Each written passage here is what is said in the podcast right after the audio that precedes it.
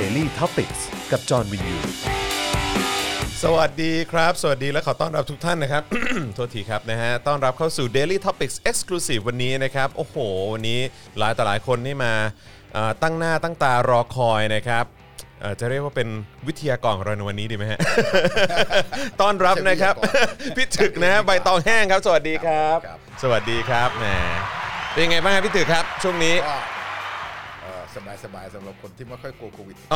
ครับผมเฮ้ยแต่ว่าจริงๆคือคือคือเอาจริงๆพี่ถึกอยู่ในกลุ่มเสี่ยงไหมเสี่ยงครับถือว่าอยู่ในกลุ่มเสี่ยงใช่ไหมเต็มเต็มเลยใช่ไหมฮะคือทั้งสูบบุหรี่ทั้งเป็นว้ายตายแล้วแล้วก็มีหลายอย่างครับคือผมเป็นเส้นเลือดตีบอยู่แล้วว้ายตายแล้วก็ต้องระวังหน่อยสิครับจะไม่กลัวได้ยังไงโควิดเนี่ยต้องกลัวต้องกลัวต้องกลัวสิครับเออแต่ว่าเราก็มีความรู้สึกว่าถ้าเรากลัวจนไปไหนไปไหนไม่ได้มันก็เกินไปเออเดี๋ยวมันก็หนักเกินไปจำเป็นต้องไปนู่นมานี่แล้วก็แค่ไม่ไม่ไปที่ที่มันเสี่ยงมากเกินไปเราก็ไม่ได้เป็นวัยที่อะไรอ่ะจะไปเที่ยวผับเที่ยวอะไรอ่าครับผมที่ที่มันก็ไม่มีให้เที่ยวคนแน่นๆอะไรเงี้ยเออใช่ตอนนี้ก็ปิดหมดเลยนะครับนะก็ใส่หน้ากงหน้ากากล้างมือล้างมือให้สะอาดละกันนะครับผมนะใครเข้ามาแล้วนะครับก็ทักทายเข้ามาได้เลยนะครับคอมเมนต์กันเข้ามานะครับคุณเมลิสาบอกว่าเป็น Voice ที วี cross กับ Spoke Dark ใช่ไหมเนี่ยนะฮะ cross กันแบบเออนะคุณภูมิบอกว่านี่มัน Voice ที วี ชัดๆเออนะเพราะว่าอีกช่องหนึ่งโค้ชแขกเขาก็ไลฟ์อยู่เหมือนกันใช่ครับผมนะฮะก็ดีฮะก็เลือกดูได้เลยนะฮะอยากจะดูอาหารอยากจะดูจัดตู้เย็นอยากจะดูการ organize บ้านอะไรต่างๆเหล่านี้เนี่ยตามพี่แขกเลยนะฮะเดี๋ยวโค้ชโค้ชแขกจัดให้นะครับนะในขณะที่ใครที่อยากจะอัปเดตข่าวคราวนะฮะเกี่ยวกับการเมืองนะฮะสังคมนะฮะหรือว่าเรื่องราวในแวดวงสื่ออะไรต่างๆเนี่ยนะครับมามานั่งฟังพี่ถึกเมาส์กันดีกว่านะครับผมตามสไตล์ใบตองแห้งนั่นเองนะครับนะฮะคุณ I love King Kong บอกว่าคุณปลื้มบอกว่าอย่ากลัวจนเกินเหตุเอาไว้หลอกเด็กพอครับผมคุณปลื้มก็ไปอยู่ฝ่ายรณรงค์การที่ไม่กลัวให้เปิดโรงเรียนไม่แต่ว่าคือคือคือเอาจริงๆคือ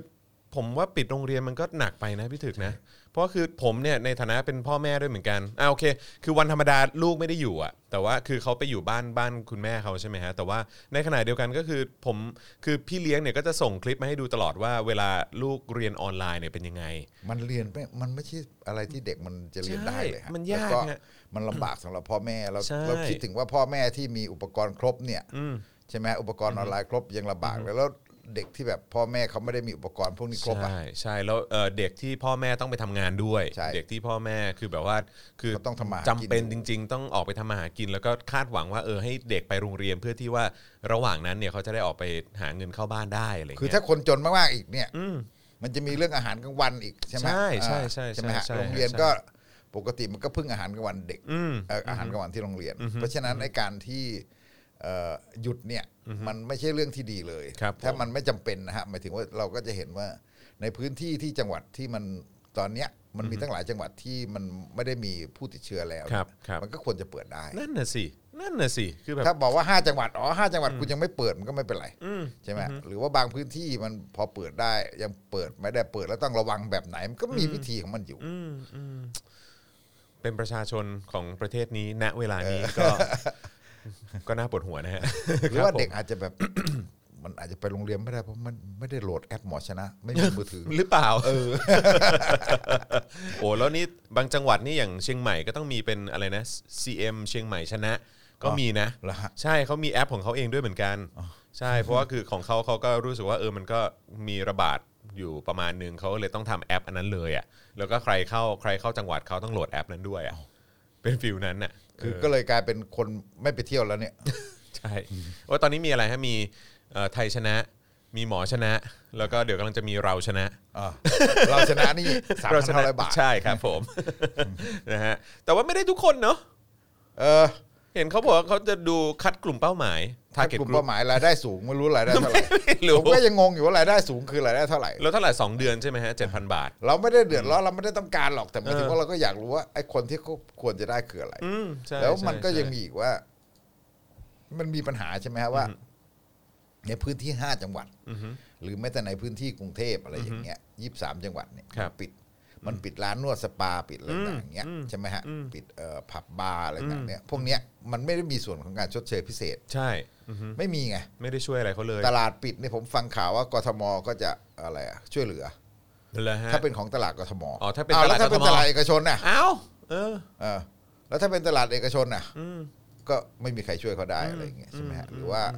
พวกร้านอาหารผับบาร์แบบแบบร้านกลางคืนอะไรพวกนี้ที่เขาปิดอ่ะใครช่วยไงไม่มีมาตรการช่วยใช่ไหมฮะมันก็จะมีแต่สามพันล้านบาทสาดไปทั่วประเทศซึ่งโอเคเราบอกว่าทั่วประเทศเนี่ยคนทั่วประเทศมันก็เดือดร้อนเหมือนกันหมดมันเดือดร้อนใช่ สามพันห้าร้อย บาทนี่ถูกแต่มันต้องมีมาตรการอีกชั้นหนึ่งที่ช่วยสำหรับคนที่มันเดือดร้อนที่มันครอบคลุมกว่านี้ในห้าจังหวัดนะในยี่สิบสามจังหวัดซึ่งเขาโดนหนักๆใช่ใช่ใช่อันนี้ก็เราเราเราหวังได้ไหมฮะว่าเขาว่าว่าเขาจะสามารถทำได้ผมเป็นเขาเงียบไปหมดเลยคือไม่มีใครสนใจเลยตามสไตล์นะตามสไตล์แล้วแล้วเมื่อวานนี้คือเป็นอะไรที่ผมตกใจมากแล้วก็งงมากนะคือคือไม่ได้ตกใจหรอกแต่แค่แบบว่าแปลกใจเฉยว่าทำไมคนที่ออกมาแถลงเรื่องนี้เนี่ยโอเคเป็นรองนายกแต่ว่าเป็นรัฐมนตรีกระทรวงพลังงานคุณสุพัฒนพงศ์เป็นคนมาเป็นหัวหน้าทีมเศรษฐกิจไงอ๋อแล้วก็มากับเป็นรองนายกทางเศรษฐกิจหัวหน้าทีมคือประยุทธ์โอ้โหแต่ว่าก็เห็นทุกอย่างก็รวบไปเป็นของประยุทธ์หมดเลยไม่ใช่เหรอในฐานะแบบว่าเป็นอะไรนะประธานหรือเป็นอะไรแบบของของของของสบคอ่ะแล้วก็คุมทุกอย่างแต่ว่าเราก็งงว่าตกลงแล้วก็คือว่าประยุทธ์คุมทุกอย่างแต่ว่าร้อยนายกเนี่ยก็แก้บ่อนไม่ได้และแก้ยาเสพติดไม่ได้ครับผมนะฮะสุดยอดเลยนะครับอ่าอะไรฮะเนี่ยอ๋อโอเคตอนนี้มีมีภาพมีอะไรอัปเดตมาแล้วใช่ไหมฮะช่วยช่วยช่วยเอาช่วยเอาภาพภาพขึ้นจอได้ไหมเช็คให้ชัดใครมีสิทธิ์รับ เจ็ดพัน บาทนะครับเดี๋ยวเดี๋ยวเดี๋ยวเรามาดูกันผู้มีรายได้สูงเนี่ยฮะมันไม่รู้ว่ากับขีดเส้นตรงไหนเขาบอกว่าผู้ถือบัตรสวัสดิการแห่งรัฐสิบสี่ล้านคนเข้าร่วมโครงการคนละครึ่งอีก สิบสามจุดแปด ล้านคน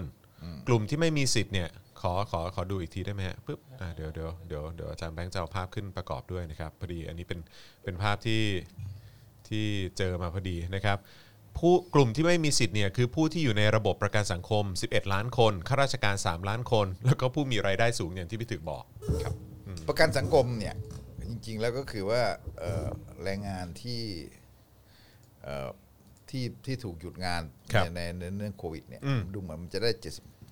เจ็ดสิบเปอร์เซ็นต์ ใช่มั้ย เจ็ดสิบเปอร์เซ็นต์ ของรายได้ใช่มั้ยบางที่ก็ห้าสิบอะไรเนี่ยมันมันมีหลายมาตรการเราเก็บไปไล่ดูแต่ว่าทั้งหมดนี่คือเขาก็ไม่ได้ได้เต็มนะเขาก็ไม่ได้ได้เต็มนะหรือว่านายจ้างเนี่ยก็ก็อ่วมไปเลยนะก็ยังแบกรับเรื่องของอะไรเงี้ยนายจ้างก็ต้องจ่ายส่วนที่เหลืออะไรอย่างเงี้ยคือคือเราบอกว่าเราไม่ได้บอกว่าเหมือนกับคำถามก็คือมาตรการของการช่วยผู้ประกอบการตั้งแต่รอบที่แล้วใช่ไหมฮะมันไม่ค่อยจะได้ผลมันไม่ค่อยจะได้ผลเรื่องซับโลนเรื่องอะไรต่างๆมันก็ไม่ได้ผลมันก็หมายถึงว่า เอส เอ็ม อี อะไรต่างๆนี่ก็ที่บอกว่าขอเงินกู้อะไรต่างๆมันก็ไม่ได้มันไม่เคยได้สำหรับแบงค์เพราะว่ามาตรการที่แบงค์ชาติปล่อยนี่คือดอกเบี้ยถูกอะไรต่างๆก็ตามแต่หรืออะไรเนี่ยมันแบงค์มันก็ต้องไปรับความเสี่ยงแบงค์ดูแล้วเนี่ยถ้าเขาล้มขึ้นมาแบงก์ก็แบงก์ก็ต้องรับความเสี่ยงเองแบงก์ก็ไม่กล้ารับเพราะฉะนั้นเงินกู้มันก็ไม่ถึงมาตรการช่วยเหลืออย่างอื่นผมว่ามันก็ไม่ค่อยมีนะซึ่งมันก็ควรจะแบบถ้าเราดูกับต่างประเทศใช่ไหมต่างประเทศนี่ก็คือเราไม่ได้บอกว่าต้องถึงขั้นนั้นหรอกแต่ต่างประเทศมันหมายถึงว่ามันอัดเงินเข้าไปช่วยค่าจ้างอย่างสิงคโปร์อย่างพวกเนี้ยมันอัดเงินเข้าไปช่วยค่าจ้างบอกว่าเพื่อไม่ให้เพื่อไม่ให้เลิกจ้างคนงานไอ้ของเราเพื่อให้หลังจากนี้ไม่เดินหน้าต่อไปของเราเนี่ยระบบระบบการจ้างหรือระบบอะไรต่างๆนี่เรามันตัวเลขข้อมูลมันยังค่อนข้างจะระบบมันเป็นแรงงานนอกระบบก็เยอะอะไรก็เยอะเพราะฉะนั้นมันเราเราทำเราทำข้อมูลแบบนั้นไม่ได้มันไม่เหมือนกันอะไรอย่างเงี้ยเพราะฉะนั้นไอ้การที่จะไปอัดแบบนั้นมันก็อาจจะมีปัญหาแต่ว่าสรุปแล้วมันคือไม่มีการช่วยเลยมันไม่มีการช่วยผู้ประกอบการเลยนอกจากการนอกจากการที่จะให้กู้นะแต่ว่าไอ้เรื่องของการที่แบบค่าเช่าค่าน้ำค่าไฟค่าอะไรต่างๆที่มันรอบด้านอะไรเงี้ยมันไม่ได้มีมาตรการแพ็กเกจอะไรที่จะออกมาช่วยเขาใช่ไหมครับแล้วเราก็เห็นว่าเหมือนเหมือนเหมือนเหมือนว่าจะมีมีแพ็กคือเห็นว่ากำลังคุยกันอยู่ว่าจะมีแบบว่าลดค่าไฟกับค่าน้ำแต่ว่ารู้สึกจะลดแบบเดือนสองเดือนเองมั้งลดสำหรับประชาชนทั่วไปลดแล้วลดแล้วแต่ว่าทีนี้ผู้ประกอบการที่มันได้รับผลกระทบใช่ใช่ใช่ใช่ใช่ไหมผมเคยยกตัวอย่างอย่างเช่นคนที่ทำผับทำบาร์เนี่ยคุณลดค่าน้ำค่าไฟคุณยกค่าน้ำค่าไฟเขาสักปีนึงเนี่ยมันเป็นเรื่องที่ดีที่สุดละถ้าเขายังเปิดอยู่อะไรอย่างเงี้ยใช่ไหมฮะเขายังเปิดได้อยู่ทีนี้ก็ช่วยเขาตรงจุดนั้นโรงแรมรีสอร์ทอะไรต่างๆพวกนี้ใช่ไหมฮะคือพวกที่แบบตอนนี้มันกลายเป็นว่าพวกที่พวกที่ปิดหนีไปตั้งแต่เดือน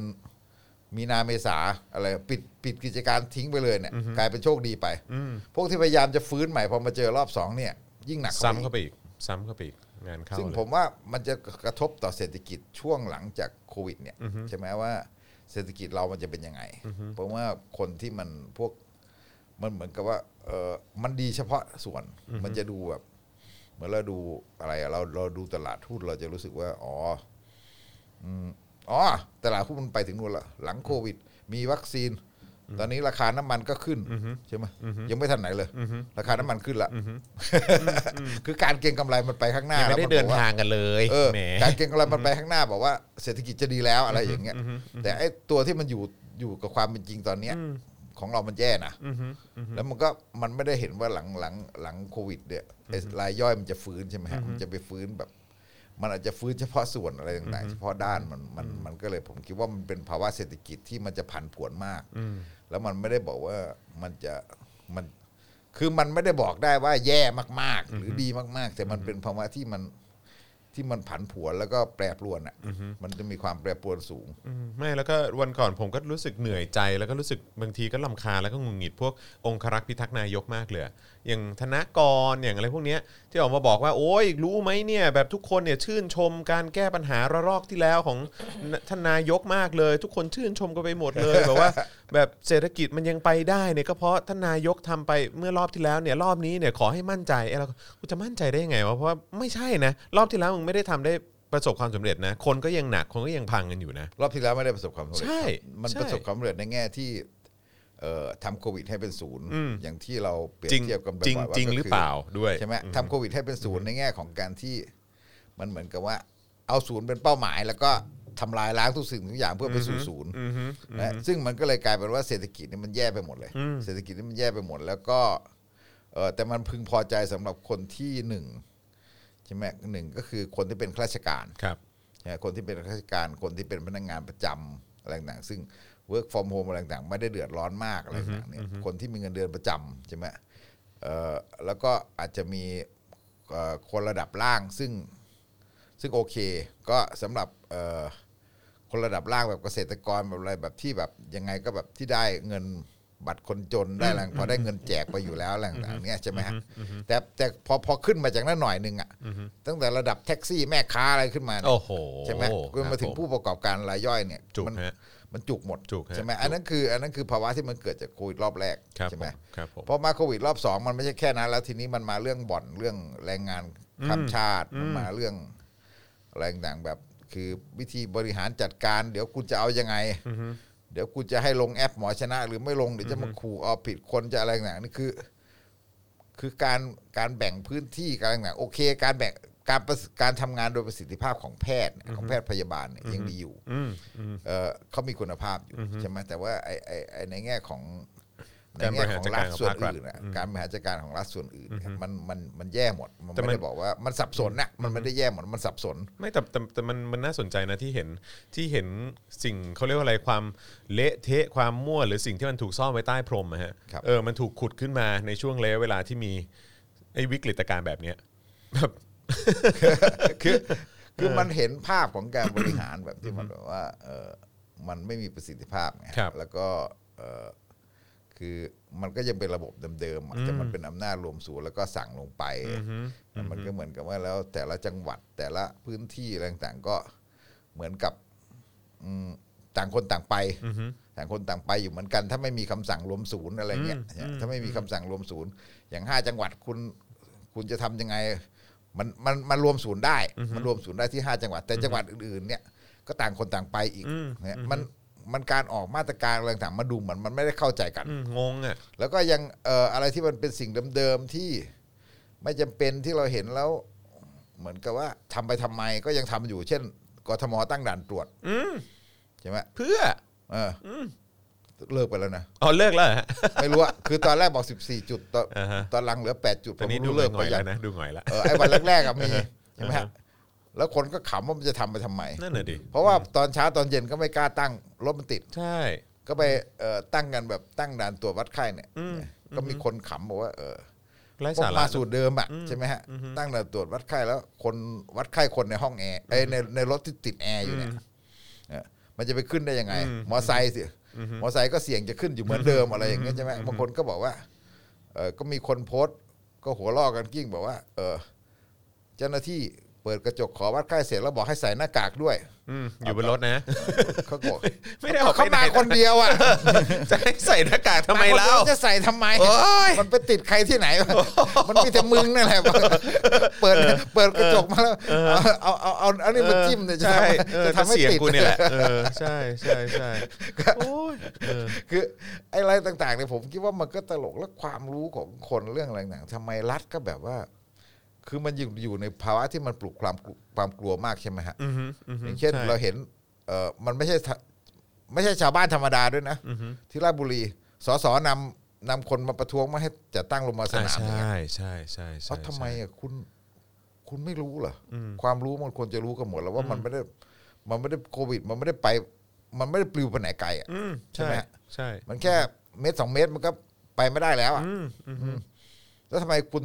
เป็นสสนำมาต่อต้านเองอะไรอย่างเงี้ยแทนที่จะให้ความรู้เนาะแทนที่จะแบบว่าทำความเข้าใจกับคนในพื้นที่อะไรต่างๆจะได้แก้ปัญหาไปพร้อมๆกันแล้วมันก็มามั่วจนกระทั่งผมคิดว่ามันมั่วจนสุดๆก็คือเรื่องวัคซีนอปท.อ๋อที่เทศบาลซื้อวัคซีนฉีดเองท้องถิ่นจะซื้ออ้าวนี่มาแล้วเนี่ยเทศบาลนนทบุรีเทศบาลปากเกร็ดอ่าฮะแล้วก็ฟังข่าวเมื่อเช้าก็เมืองพัทยาอ่าใช่เขาบอกมีอย่างน้อยสามแห่งเทศบาลสงขลาก็พร้อมอ่าอ่าฮะใช่ไหมแล้วก็คืออันนี้มันมาจากความไม่ไว้วางใจของของคนที่มันมีต่อที่มันมีต่อการจัดสรรของรัฐบาลนะอืมใช่ก็ซื้อเองมาฉีดเองดีกว่าแล้วก็เลยรัฐบาลก็เลยบอกกลับมาบอกว่าไม่ขัดใช่นายกบอกไม่ขัดแล้วมันไม่ขัดได้ยังไงฮะมันเป็นหน้าที่ของรัฐไม่ใช่เหรอมันเป็นหน้าที่ของรัฐที่มันต้องซื้อวัคซีนโดยรวมแล้วก็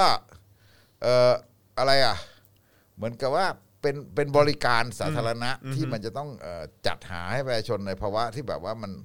มันเกิดวิกฤตเกิดอะไรต่างๆเนี้ยใช่ไหมมันจะต้องจัดหาแล้วจัดซื้อให้ทุกคนอย่างเท่าเทียมกันเนี่ยจัดซื้อให้ทุกคนอย่างเท่าเทียมกันนี่ก็คืออ๋อแต่เขาแต่เขาบอกว่าองค์กรปกครองส่วนท้องถิ่นอย่างน้อยสามแห่งแสดงความประสงค์ที่จะจัดหาวัคซีนโควิด สิบเก้า เองโดยให้เหตุผลว่าต้องการช่วยเหลือประชาชนเหมือนที่เคยรับมือกับภัยพิบัติอื่นๆโถเออมันไม่ใช่ภัยพิบัติเฉพาะที่ใช่และและช่วยแบ่งเบาภาระของรัฐบาลมันเป็นภาระรัฐบาลที่คุณไม่ต้องแบ่งเบาใช่นั่นน่ะสิคือไอ้การแบ่งเบานี่มันกลายเป็นอย่างที่คุณพิธาว่าใช่ไหมฮะมันก็คืออะไรอ่ะต่างคนต่างเอาตัวรอดอ่ะใช่ซึ่งซึ่งมันไม่ใช่มือขยาวสาวได้สาวเอาอ่ะมันไม่ได้มันเป็นแบบมันกลายเป็นระบบมือขยาวสาวได้สาวเอาทำได้ไงเมืองพัทยามีเงินมหาศาลเอาเมืองพัทยาซื้อเอาแล้วถ้าจังหวัดอื่นล่ะหรือว่าพื้นที่อื่นล่ะแล้วเทศบาลไอ้ข้างๆอ่ะเทศบาลข้างๆอาจจะมีตังก็ได้ชลบุรีอาจจะมีก็ได้แต่อบตที่ข้ามไปตรงข้างๆกันตรงระยองอ่ะอาจจะไม่มีก็ได้มันมีตังที่ไหนล่ะใช่ก็เมื่อวานผมก็อ่านข่าวสงขลาเนี่ยใช่ไหมฮะนายกเออไม่ใช่นายกสิเป็นปลัดของเทศบาลหาดใหญ่บอกว่าเราพร้อมหาดใหญ่พร้อมซื้อวัคซีนฉีดให้ประชาชนเราแล้วเศรษฐกิจจะได้เดินหน้าอะไรอย่างเงี้ยแต่มีแหล่งข่าวอบจ.สงขลาบอกว่าเอออบอบต.เนี่ย เจ็ดสิบห้าเปอร์เซ็นต์ ท้องถิ่น เจ็ดสิบห้าเปอร์เซ็นต์ ไม่มีเงินหรอกใช่แล้วอบจ.ก็ไม่มีเงินให้นั่นน่ะสิแล้วทำไมอ่ะอ๋อคุณก็มันก็จะเป็นเกาะอยู่ตรงตรงหาดใหญ่แค่เฉพาะพื้นที่นั้นหาดใหญ่ได้ฉีดวัคซีนคนอื่นไม่ได้ฉีดแล้วมันโอเคเหรออย่างนั้นนะเออต้องคนอื่นต้องรอของรัฐบาลอ๋อแล้วรัฐบาลบอกถ้างั้นอ๋อเดี๋ยวรัฐบาลไม่เป็นไรเออเทศบาลฉีดไปส่วนอื่นรัฐบาลออกให้อ้าวแล้วมันอะไรอ่ะมันก็จะมาบอกเงินกระเป๋าซ้ายกระเป๋าขวาไม่ได้นะมันเป็นเงินที่รัฐบาลต้องจัดการทั้งหมดนะใช่ใช่ใช่ใช่ใช่ไหมฮะมันเป็นมันเป็นมันเป็นสิ่งที่รัฐบาลต้องจัดการทั้งหมดนะไม่แล้วก็ไม่ใช่ถูกๆด้วยนะนี่แบบอย่างนนทบุรีเนี่ยสำหรับ สองแสนหกหมื่น คนเนี่ยก็สองร้อยหกสิบล้านบาทก็หัวละพันใช่ถ้าแปดถ้า แปดหมื่น คนอันนี้ปากเกร็ดใช่ไหมถ้า แปดหมื่น คนเนี่ยก็แปดสิบล้านบาทเอ้ยไม่ใช่เออที่แหลมฉบังสิเออหรือว่าพระปากเกร็ดเนี่ย หนึ่งแสนเก้าหมื่น อืมอืมก็ก็น่าจะประมาณหนึ่งร้อยเก้าสิบล้านอะไรประมาณนั้นอ่ะปากเกร็ดนี่ผมได้ฉีดผมอยู่บ้านผมอยู่ในเขตเทศบาลปากเกร็ดแต่ว่าเมียกับลูกผมไม่ได้ฉีดอืมเพราะไม่ได้อยู่เพราะว่าบ้านอยู่ด้วยกันแต่ว่าเออทะเบียนบ้านเมียอยู่กรุงเทพอยู่อีกที่นึงอ้าวโอเคอ้าวสนุกยังไงตลกดีอ่ะใช่ใช่ใช่ไหมฮะวุ่นวายอีกเนาะเออทำอย่างนั้นทำไมเออเพราะฉะนั้นเนี่ยมันก็เลยแบบว่าเออแต่แต่จะว่าจะต้องไปยกคนหนีเป็นพื้นที่พื้นที่ทำไมอ่ะแต่มันก็แสดงให้เห็นว่าแม้กระทั่งไอ้องค์กรปกครองส่วนท้องถิ่นหรือว่าแบบเนี่ยไอ้พวกนี้เนี่ยก็ก็ไม่ได้มีความมั่นใจหรือมีความเชื่อใจในการบริหารจัดการของรัฐบาลเหมือนกัน หนึ่งมันมีความเชื่อใจและสองมันคือความพยายามที่เอาใจประชาชนของตัวเองเราไม่ได้บอกว่านี่เป็นนี่เป็นด้านเลวร้ายอะไรคือมันก็เป็นเรื่องการเมืองเข้าใจท้องที่แต่ว่ามันเป็นเรื่องปกติว่านักการเมืองเขาก็ต้องรับรับใช้ประชาชนของเขาอันนี้มันก็โอเคแต่ว่าอันนี้มันไม่ใช่เรื่องกระจายอำนาจแล้วเออเพราะโทษทีเพราะคุณพิธาออกมาพูดว่าคุณชาชาติไม่ควรจะพูดอย่างนั้นเนี่ยเออติ่งติ่งอีกฝั่งนึงก็เลยไปถล่มพรรคก้าวไกลแล้วว่าเบรกกันทำไมอะไรอย่างเงี้ยแต่จริงๆคุณชาชาติพูดผิดนะเพราะคุณชาชาติไปเรียกร้องให้กทมเอาเงินออกมาฉีดเออเราเราอาจจะพูดได้ว่าหนึ่งเราไม่ไว้วางใจรัฐบาลแล้วก็เรื่องของในแง่ที่ทั้งการการจัดซื้อจัดหาจะพอไหมจะมีหลักเกณฑ์ยังไงคุณจะมีความการจัดสรรมันจะเป็นไปตามระบบที่ถูกต้องหรือเปล่ามีเส้นมีสายมีอภิสิทธิ์กันไหมไอ้คนนี้ได้ฉีดก่อนอันนี้ไม่ได้ฉีดอะไรเงี้ยมันจะเกิดปัญหาอะไรหรือเปล่าเงี้ยซึ่งวิธีนั้นเนี่ยถ้าเราเราคิดว่าอย่างนั้นเราก็ให้อปท.เป็นคนจัดการใช่ไหมฮะคือคือรัฐบาลเป็นคนซื้อแล้วก็อปท.เนี่ยจัดการในในพื้นที่ของตัวเองเพราะอปท.ในบางพื้นที่อย่างเทศบาลใหญ่ๆมันมีสาธารณสุขมันมีมันมีมันมีเอ่อมันมีหน่วยงานสาธารณสุขที่สามารถที่จะจัดการได้ใช่ไหมฮะครับแต่ว่าเอ่อบางพื้นที่อย่างเช่นพวกอบต.พวกอะไรเขาไม่มีนั้นก็จะเป็นพวกพวกเครือข่ายของของสาธารณสุขใช่ไหมโรงพยาบาลชุมชนหรือว่าเอ่ออะไรสถานีอนามัยอะไรต่างๆเนี่ยเขาเรียกอะไรเดี๋ยวนี้รพสต. อ่าอะไรเงี้ยเนี่ยเขามีมันมันก็กระจายไปแบบนั้นได้ใช่ไหมฮะแต่ว่ามันไม่ได้บอกว่าเฮ้ยต่างคนต่างไปซื้อซึ่งเราไม่ได้พูดในแง่ความอำนาจความรับผิดชอบของรัฐบาลและการเกิดปัญหาว่าต่างคนต่างเอ่อเอาตัวรอดอะไรก็คือมือเคยยาวสาวได้สาวเอาเท่านั้นอ่ะใช่ไหมมันยังเกิดปัญหาในเรื่องที่ว่าแล้วคุณจะไปหาซื้อตรงไหนมันเป็นไปได้หรือที่คุณจะซื้อแล้วคุณจะซื้อในราคาเท่าไหร่ใช่ไหมฮะแล้วดู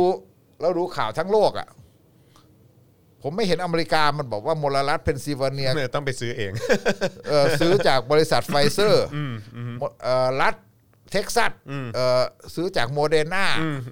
ใช่ไหมฮะเอ่อรัฐนิวยอร์กเราซื้อจากแอสตราเซเนกาเอ่อเอ่อรัฐแคลิฟอร์เนียซื้อของจีนซิโนแวคอะไรต่างๆเนี่ยเออแล้วก็ต่างคนต่างก็แย่งกันซื้อให้ประชาชนของตัวเองเพราะเราเป็นผู้ว่าการรัฐที่มาจากการเลือกตั้งผมไม่เห็นมีข่าวอย่างนั้นเลยเขาก็ซื้อของเขาทั้งประเทศอ่ะมันไม่เห็นมีใครไปแย่งกันซื้อกันทั้งที่อเมริกามันกระจายอำนาจยิ่งกว่าเราอีกใช่เขาก็ให้รัฐบาลกลางเป็นคนจัดการไปมันเป็นหน้าที่รัฐบาลกลางคุณพิธาก็พูดถูกแล้วว่ามันไม่ใช่เรื่องแบบส่งเสริมคุณภาพชีวิตแบบหอชมเมืองอ่ะหอชมเมืองก็คือคุณอยากทำก็ทำอ่ะแต่อันนี้มันคือมันคือเรื่องทั้งประเทศอ่ะใช่ไหมมันเป็นเรื่องแบบว่ามันเป็นเอ่อมันเป็นสิทธิของประชาชนด้วยเนี่ยมันเป็นสิทธิอาจารย์พรสันต์เลี้ยงมูลรัชชัยก็บอกว่ามันเป็นสิทธิเป็นเป็นหน้าที่ตามรัฐธรรมนูญของรัฐบาลด้วยที่มันต้องจัดการเอ่ออันนี้มันเพราะฉะนั้นเนี่ยสิ่งที่ถูกก็คือรัฐบาลอ่ะต้องซื้อใช่ไหมฮะเพียงแต่ว่าเราต้องเข้าใจว่ารัฐบาลเวลาซื้อเนี่ยที่บอกว่าหกสิบสามล้านโดสเอารวมๆที่เขาซื้อตอนเนี้ยมันไม่มีใครซื้อได้ในโลกตอนนี้ในโลกปัจจุบันมันไม่มีใครประเทศไหนซื้อได้หมดผมฟังชิวัตรเล่าเมื่อวานบอกอ๋อมันมีแคนาดาซื้อได้สามเท่าแต่ว่าประเทศอื่นก็ยังไม่มีใครซื้อได้หมด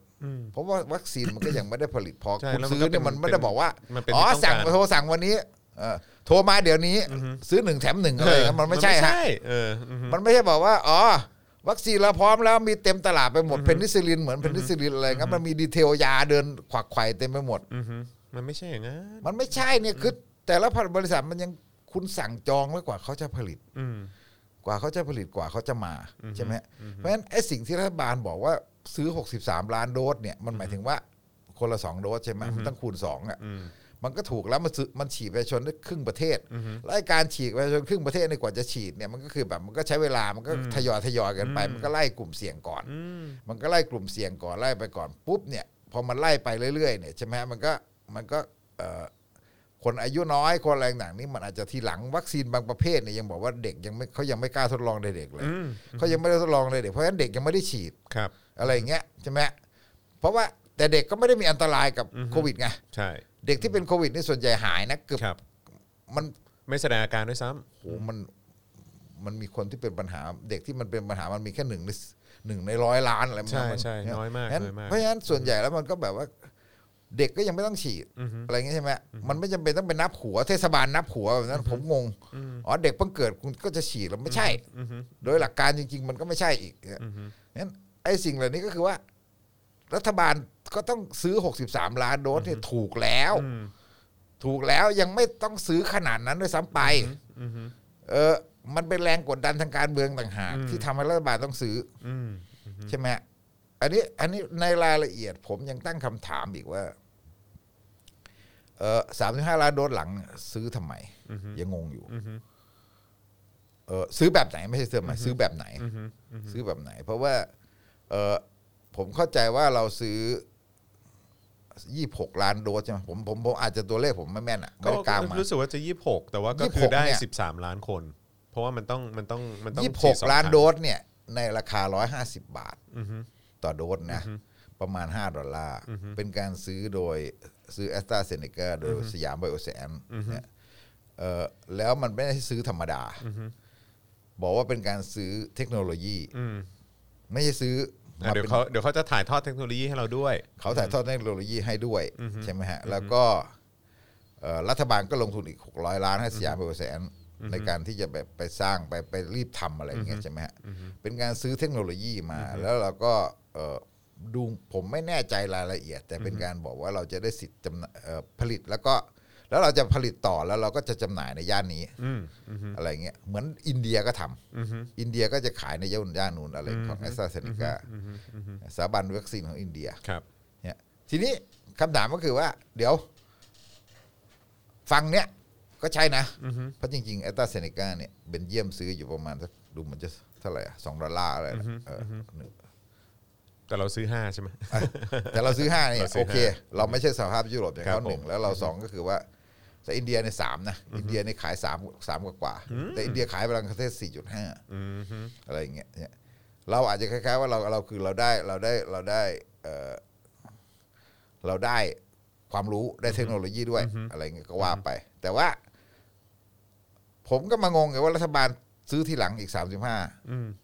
สามสิบห้าโดสล้านโดสเนี่ยไอ้สามารถตอนหลังเนี่ยผมงงว่าผมไม่รู้ว่าซื้อยังไงหมายถึงว่าเรายังไม่รู้เลยเขายังไม่ได้บอกเรายังรอดูรายละเอียดอยู่ซื้อแบบไหนซื้อซื้อตัดหน้าสยามไบโอแซลซื้อหมายถึงว่ากลัวมันเร่งไม่ทันเพราะว่ากลัวยี่สิบหกล้านโดสมันแปลว่าสยามไบโอแซลนี่ผลิตทั้งปีนะฮะทั้งปีนะฮะเขาอาจจะทั้งปีอาจจะไม่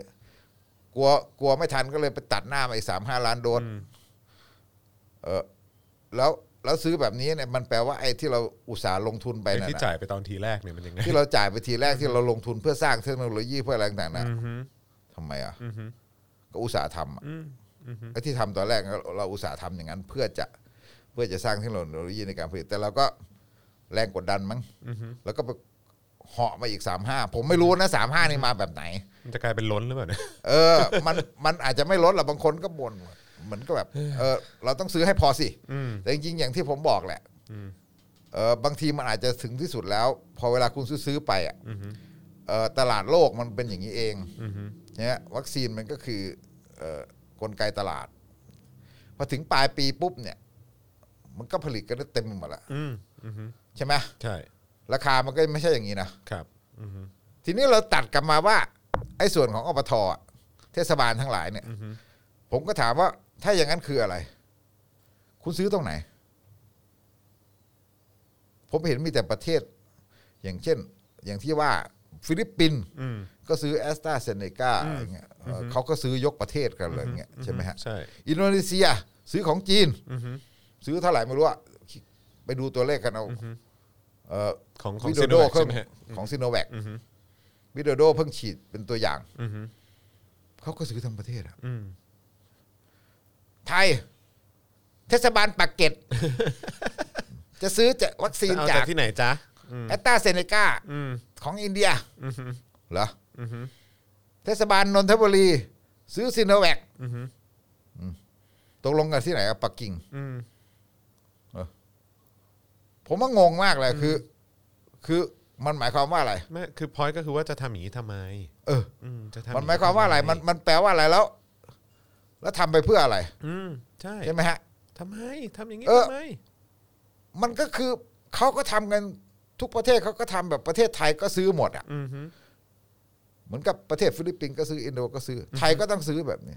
ก็ซื้อกันมาหมดอ่ะหกสิบสามล้านโดสก็ซื้อแล้วไงก็หกสิบสามล้านโดสแล้วก็คือทำไมคุณต้องมาให้เทศบาลแต่ละแห่งไปซื้อเพราะมันมีปัญหาอีกว่าเรื่องเทคโนโลยีเรื่องการจัดการไอ้เวลาที่คุณคุณรับมาอะไรอย่างนั้นใช่ไหมฮะมันคล้ายๆกับว่าที่ที่คุณไปเอามาแล้วก็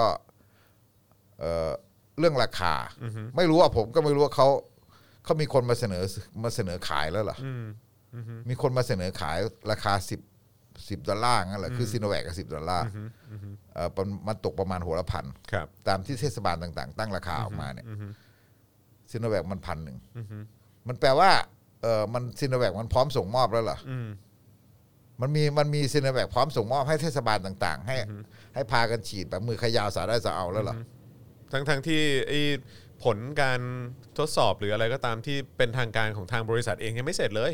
ก็มันก็ยังไม่เสร็จนั่นแหละแต่ว่าเราก็ไม่ได้บอกว่าดูถูกของจีนเลยนะมันก็โอเค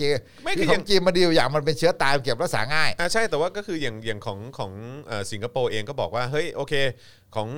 ของซีโนแวคเนี่ยไม่ใช่ว่าไม่สนใจนะโอเคแต่ว่าก็คือรอให้เอกสารเรียบร้อยก่อนส่งมาแล้วเดี๋ยวเรารีวิวก่อนแล้วหลังจากนั้นเออถ้าเวิร์กเราก็จะสั่งแต่คือแต่คืออันนี้คือเราจะไปสั่งก่อนทั้งที่ยังไม่เห็นเนี่ยแต่ของเราเนี่ยก็มีคนสงสัยว่าอย.จะถูกกดดันป่ะใช่ไหมครับผมให้ผ่านอะไรเงี้ยแล้วคือโดยหลักการทั่วไปเวลาคุณซื้อยาอะไรก็ตามเนี่ยคุณซื้อจำนวนมากๆเนี่ยสิบล้านโดสกับหนึ่งล้านโดสอ่ะสิบล้านโดสมันถูกกว่าหนึ่งล้านโดสใช่เพราะฉะนั้นถ้าทั้งประเทศซื้ออ่ะมันก็ถูกกว่าปะทั้งประเทศซื้อมันถูกกว่าไหมแล้วต่างคนต่างซื้อเนี่ยมันไม่ใช่แค่ถูกกว่าแล้วมันมีค่าบริหารจัดการค่าอะไรต่างๆที่คุณต่างคนต่างไปแบบอ๋อเอาขึ้นเครื่องมาเองเอาอะไรมาเองขนส่งเองอะไรแบบเนี้ยมันใช่เหรอฮะผมก็ถึงบอกว่ามันมันมันงงไปหมดทั้งแง่ความเป็นไปได้แบบอะไรของเขาเออทั้งในแง่ความเป็นไปได้ทั้งในแง่ความเป็นจริงทั้งในแง่ของเรื่องหลักการภาระหน้าที่ความรับผิดชอบของรัฐเรื่องเรื่องที่ว่าคุณจะมาปล่อยให้แต่ละเทศบาลตัดหน้ากันเออชิงพาคนของตัวเองหนีแบบเอ่อมือขยาวสาวได้สาวเอาอย่างที่ว่าเนี่ยมันทำได้ยังไงในเรื่องในเรื่องแบบเนี้ยแต่จะว่าสิ่งสิ่งที่เราควรจะงงมากที่สุดก็คือว่ารัฐบาลเห็นด้วยนายกรัฐมนตรีไม่ขัดกับการที่ไม่ขัดไม่ขัดได้ยังไงมันเป็นหน้าที่คุณนะมันไม่ใช่ป่ะมันเป็นหน้าที่หน้าที่รัฐบาลหน้าที่นายกที่จะต้องทำแต่เขาบอกไม่ขัดเออแล้วเขาจะมาบอกไม่ขัดได้ยังไงฮะเออแล้วคุณต้องไปดูแลด้วยมันเป็นการใช้จ่ายเงินของรัฐทั้งหมดถ้าเป็นการใช้จ่ายเงินของรัฐทั้งหมดถ้าการซื้อหกสิบสามล้านโดสนั้นเนี่ยมันทำให้บริหารจัดการได้ดีกว่าใช่ไหมทำให้บริหารจัดการได้ดีกว่าซื้อได้ถูกกว่าเป็นกลุ่มเป็นก้อนกว่าเออคุณก็มีหน้าที่ต้องบริหารจัดการอย่างนี้แล้วคุณค่อยเอาไปจัดการให้เฉลี่ยให้กับอปท.ใช่เฉลี่ยอปท.แล้วก็บอกบอกเลยว่าครึ่งครึ่งการฉีดประชาชนครึ่งหนึ่งเนี่ยรัฐบาลต้องไปสร้างความมั่นใจหมอต้องออกมาพูดไงใช่กระทรวงสาธารณสุขต้องพูดว่าการฉีดประชาชนครึ่งหนึ่งเนี่ยจริงๆมันพอแล้วแต่คุณตื่นตระหนกไปเองมันพอแล้วหมายถึงว่าพอสำหรับการสั่งการสั่งการสั่งมาเพื่อฉีดประชาชนครึ่งหนึ่งเนี่ยมันเพียงพอแล้วแล้วเดี๋ยวหลังจากนั้นเนี่ยมันก็ทยอยมาอีกมันก็ทยอยมาอีกเราไม่ได้จำเป็นจะต้องแบบรีบขนาดนั้นใช่ไหมฮะคนติดโควิดอะผมก็บอกว่าตลกมากเลยเมื่อวานวันหรือวันก่อนที่เขาแถลงข่าวตรวจคนในตลาดอ่ะหมื่นสองอ่ะเออเจอสิบสี่คนหนึ่งหมื่นสองพันคนเจอสิบสี่คนตลาดรู้สึกกับกทมอะไรเงี้ยก็คุณตื่นตกใจไปอะไรกันนักหนาแต่แน่นอนคุณก็อยากให้มันสร้างความมั่นใจอยากจะตรวจอีกหมื่นแปดตอนเนี้ยคือตรวจยังไงต่อตรวจตอนนี้มันลดละนะครับคือพอหลังจากคนมันระมัดระวังตัวหลังจากอะไรมันมีการกักตัวมันมีอะไรใช่ไหมฮะมันอาจจะมีคนเป็นอยู่ก็ได้แต่ว่าหมายถึงว่าพอมันพ้นสิบสี่วันจากวันที่เท่าไหร่ที่เราตูมๆกันอ่ะที่มันตูมเดียวห้าร้อยสี่สิบแปดคนวันที่สิบเก้าวันที่ยี่สิบธันวานี่มันผ่านมาตั้งเท่าไหร่แล้วฮะจะเดือนนึงแล้วเออเพราะฉะนั้นมันก็มันก็จะเป็นแบบนี้เออแล้วเออดูเหมือนคนตายน้อยกว่าไอ้อะไรนะเคนมผงอีกอ่าใช่มันก็คือยาเสพติดหรืออุบัติเหตุโควิดรอบนี้มันก็ไม่ได้จริงๆมันเหมือนกับมันเป็นทฤษฎีทั่วไปของไวรัสแต่เพียงแต่หมอหมอตรงๆเขาอาจจะไม่กล้าพูด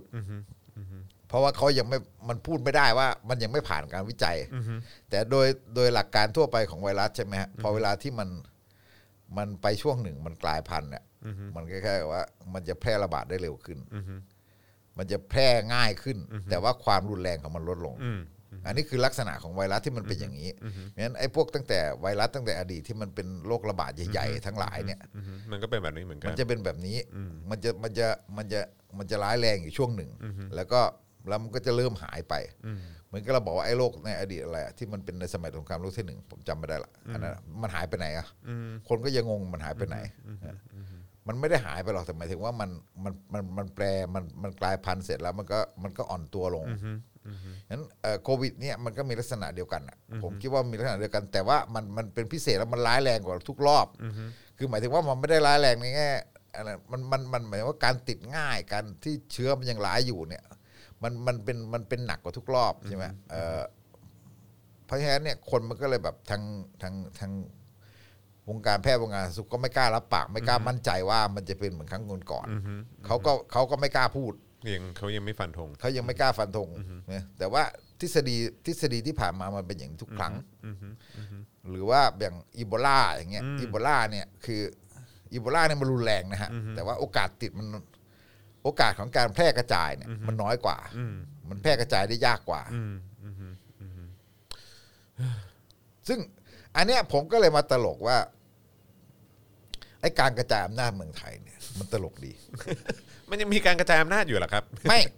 มันไม่มีไงมันเหมือนกับว่ามันรวมศูนย์อำนาจอยู่ที่มหาไทยคือหมายความว่าคือพอถึงเวลาที่คนทุกคนมันมีปัญหาเออพอคราวนี้อีส่วนกลางก็แบบโอเคไปจัดการกันเองเลยอะไรอย่างเงี้ยแต่พอแบบว่าเออสมมุติว่ามันเป็นเรื่องอะไรที่ที่แบบรัฐอาจจะได้ประโยชน์หรือว่าส่วนกลางอาจจะได้ประโยชน์ไม่ไม่ไม่ไม่ไม่ไม่ไม่ได้ไม่ได้ต้องรอฟังคำสั่งจากส่วนกลางเท่านั้นอะไรเงี้ยคือพอแบบเวลาเนี่ยมีวิกฤตการณ์ความชิบหายแบบนี้เกิดขึ้นปุ๊บเนี่ยอ๋อจัดการเลยจัดการเลยซึ่งแบบวุฒิภาวะหรือภาวะความเป็นผู้นำของพวกหรือหรือความเป็นนักบริหารที่มันเก่งจริงมันมันอยู่ตรงไหนเนี่ยคือผมตลกตรงที่ว่ามันไม่ใช่แค่กระจายอำนาจให้อปท.นะแต่หมายถึงว่าจังหวัดแรงหนักด้วยเนี่ยในรอบโควิดเนี่ยมันตลกว่าเออเฮ้ยคุณมันมันเราก็พูดกันอยู่ว่ามันเป็นระบอบที่รวมศูนย์อำนาจนะมันสั่งการมันแรงหนักแบบคล้ายๆว่าเออเข้มงวดกันแรงหนักนี่คือแบบลงไปจากส่วนกลางลงไปจากมหาไทยลงไปจากรัฐบาลต้องฟังสบค.นะสบค.นะแต่มันก็ตลกก็เห็นตั้งแต่ยุคโควิดเนี่ยไอ้บางจังหวัดเนี่ยก็ประกาศมาตรการต่างคนต่างไปอ่ะใช่ไหมบุรีรัมย์โมเดลมาก่อนเลยอะไรใช่ใช่ใช่อะไรอ่ะบุรีรัมย์โมเดลมาก่อนตั้งแต่โควิดรอบแรกเลยอะไรคือรอบนี้ก็เหมือนกันใช่ไหมฮะมันจะมีอะไรที่มันมันประหลาดอ่ะมันประหลาดว่าเอ้าทำไมคุณสั่งไม่เหมือนเขาอ่ะเฮ้ยมันคุณทำแบบเนี้ยคือมันก็เหมือนดีสำหรับคุณอ่ะแต่มันตลกอ่ะใช่ไหมแล้วแล้วโควิดรอบที่แล้วมันก็เลยกระจายกันไปหลายแบบบุรีรัมย์เนี่ยที่มันต่างจากที่อื่นคือบุรีรัมย์ตั้งแต่แรกเลยบอกใครใครจะไปคนต่างจังหวัดจะไปบุรีรัมย์เนี่ยต้องกักตัวสิบสี่วันนะไม่แยแสเลยว่าเขาพูดก่อนก่อนประกาศพื้นที่แต่เขามีข้อแม้ให้นะเอ่อถ้าคุณถ้าคุณอยากเดินไปไหนมาไหนได้คุณต้องไปตรวจเขาบริการตรวจให้พร้อมเลยนะหกร้อยบาทผมเข้าใจว่าตรวจเราปิดเทสว้าวไอ้แบบตรวจเลือดอ่ะใช่ไหมเอ่อที่มันเป็นลาปิเทสแบบที่อะไรนะที่ตรวจเองที่มีขายตำเน็ตอ่ะอ่าครับผมเอ่อบริบริการบริการดีกว่าเพื่อนเลยบอกคุณจ่ายหกร้อยบาทคุณเดินไปไหนมาไหนก็ได้ทีนี้แต่จังหวัดอื่นไม่บางจังหวัดบอกต้องหาใบตรวจมาผมก็งงจะไปหาตรงไหนใช่ใช่ต้องมีต้องมีเอกสารข้ามจังหวัดเอออะไรเอกสารข้ามจังหวัดนี่โอเคมันสำหรับห้าจังหวัดใช่ไหมสำหรับห้าจังหวัดที่มันเป็นพื้นที่ร้ายแรงมันต้องมีพาสปอร์ตเออแยกประเทศแต่ว่าไอ้พาสปอร์ตเนี่ยมันก็งงมันก็ตลกอีกคือวิธีการสั่งการอะไรต่างเนี่ยมันโบราณล้าหลังเนี่ยต้องไปรับต้องไปรับที่หน่วยงานอะไรเงี้ยเหรอเออต้องไปต้องไปเออคุณก็ไปรวมตัวคนกันอีกไม่คิดเลยเหรอว่ามันจะทำให้คนไปแห่ไปที่อำเภอเพราะคนแห่ไปที่อำเภอเสร็จคุณค่อยนึกได้อ๋ออุ้ยอ๋อออกคำสั่งแก้มาเออไปขอกำนันผู้ใหญ่บ้านก็ได้ขอขอผู้จัดการบริษัทก็ได้อะไรเงี้ยเออทำไมไม่คิดตั้งแต่แรกแล้วแล้วไอ้ที่มันเกิดปัญหามากสุดคือคนชลบุรีไประยองเขาบอกเพราะคนชลบุรีมันเดินทางไปตรงปลวกแดงทำงานเขาเขาทำงานอยู่ที่นั่นมันก็โซนห้าจังหวัดด้วยกันคุณจะไปห้ามทำไมถ้าเขาจะออกจากพื้นที่นั้นมาคุณจะกักกันเขาอะไรเงี้ยก็อีกเรื่องหนึ่ง คุณจะไปห้ามเขาทำไมถ้าเขาแค่ชลบุรีปลวกแดงเขาก็เดินทางกันอยู่ทุกวันอยู่แล้วถ้ามันติดมันติดกันไปหมดแล้วมันก็คือโซนเดียวกันเนี่ยเขาก็เดินทางกันอยู่ทุกวันอย่างเงี้ยผมก็เลยขำๆผมก็มีความสุขไอ้คนออกคำสั่งเนี่ยมันคงคิดว่าเออประเทศไทยเนี่ยมันจะเป็นหมู่บ้านแบบชนบทมันยังเป็นโคกหนองนาอะไรมันเออแต่ว่าแต่ว่าเขาแต่ว่าเขามองเราอย่างนั้นแหละเออเขาไม่รู้เลยเหรอว่าไอ้คนเดินทางเนี่ยมันข้ามไปข้ามมากันเต็มไปหมดหรือแม้แต่ข้าราชการของคุณเองอ่ะก็ไปข้าราชการของคุณเองอ่ะบางคนมันก็บ้านอยู่มันทำงานอำเภอหนึ่งอ่ะอำเภอใกล้ๆกันอ่ะเนี่ยแต่ว่าบ้านอยู่อีกอำเภอหนึ่งอ่ะใช่ป่ะแต่มันคนละจังหวัดอ่ะถมเทไปมีถมเทไปตามตามพื้นที่รอยต่อเพราะบ้านเขาอยู่อีกจังหวัดหนึ่งแล้วเขาข้ามไปทำงานอีกจังหวัดหนึ่งเนี่ยมันก็เคยมีไง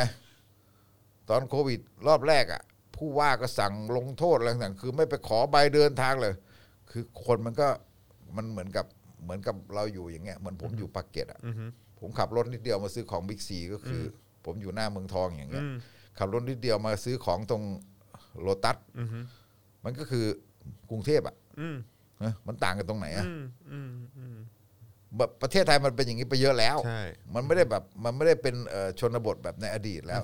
เวลาที่คุณกั้นจังหวัดกั้นอะไรต่างๆเนี่ยมันมันตลกมากเลยตั้งแต่โควิดรอบแรกแล้วบางจังหวัดก็โอ้โหแบบที่มันมีเรื่องมีดราม่าตรงไหนนะที่มีทหารไปเยี่ยมแม่อะไรน่ะ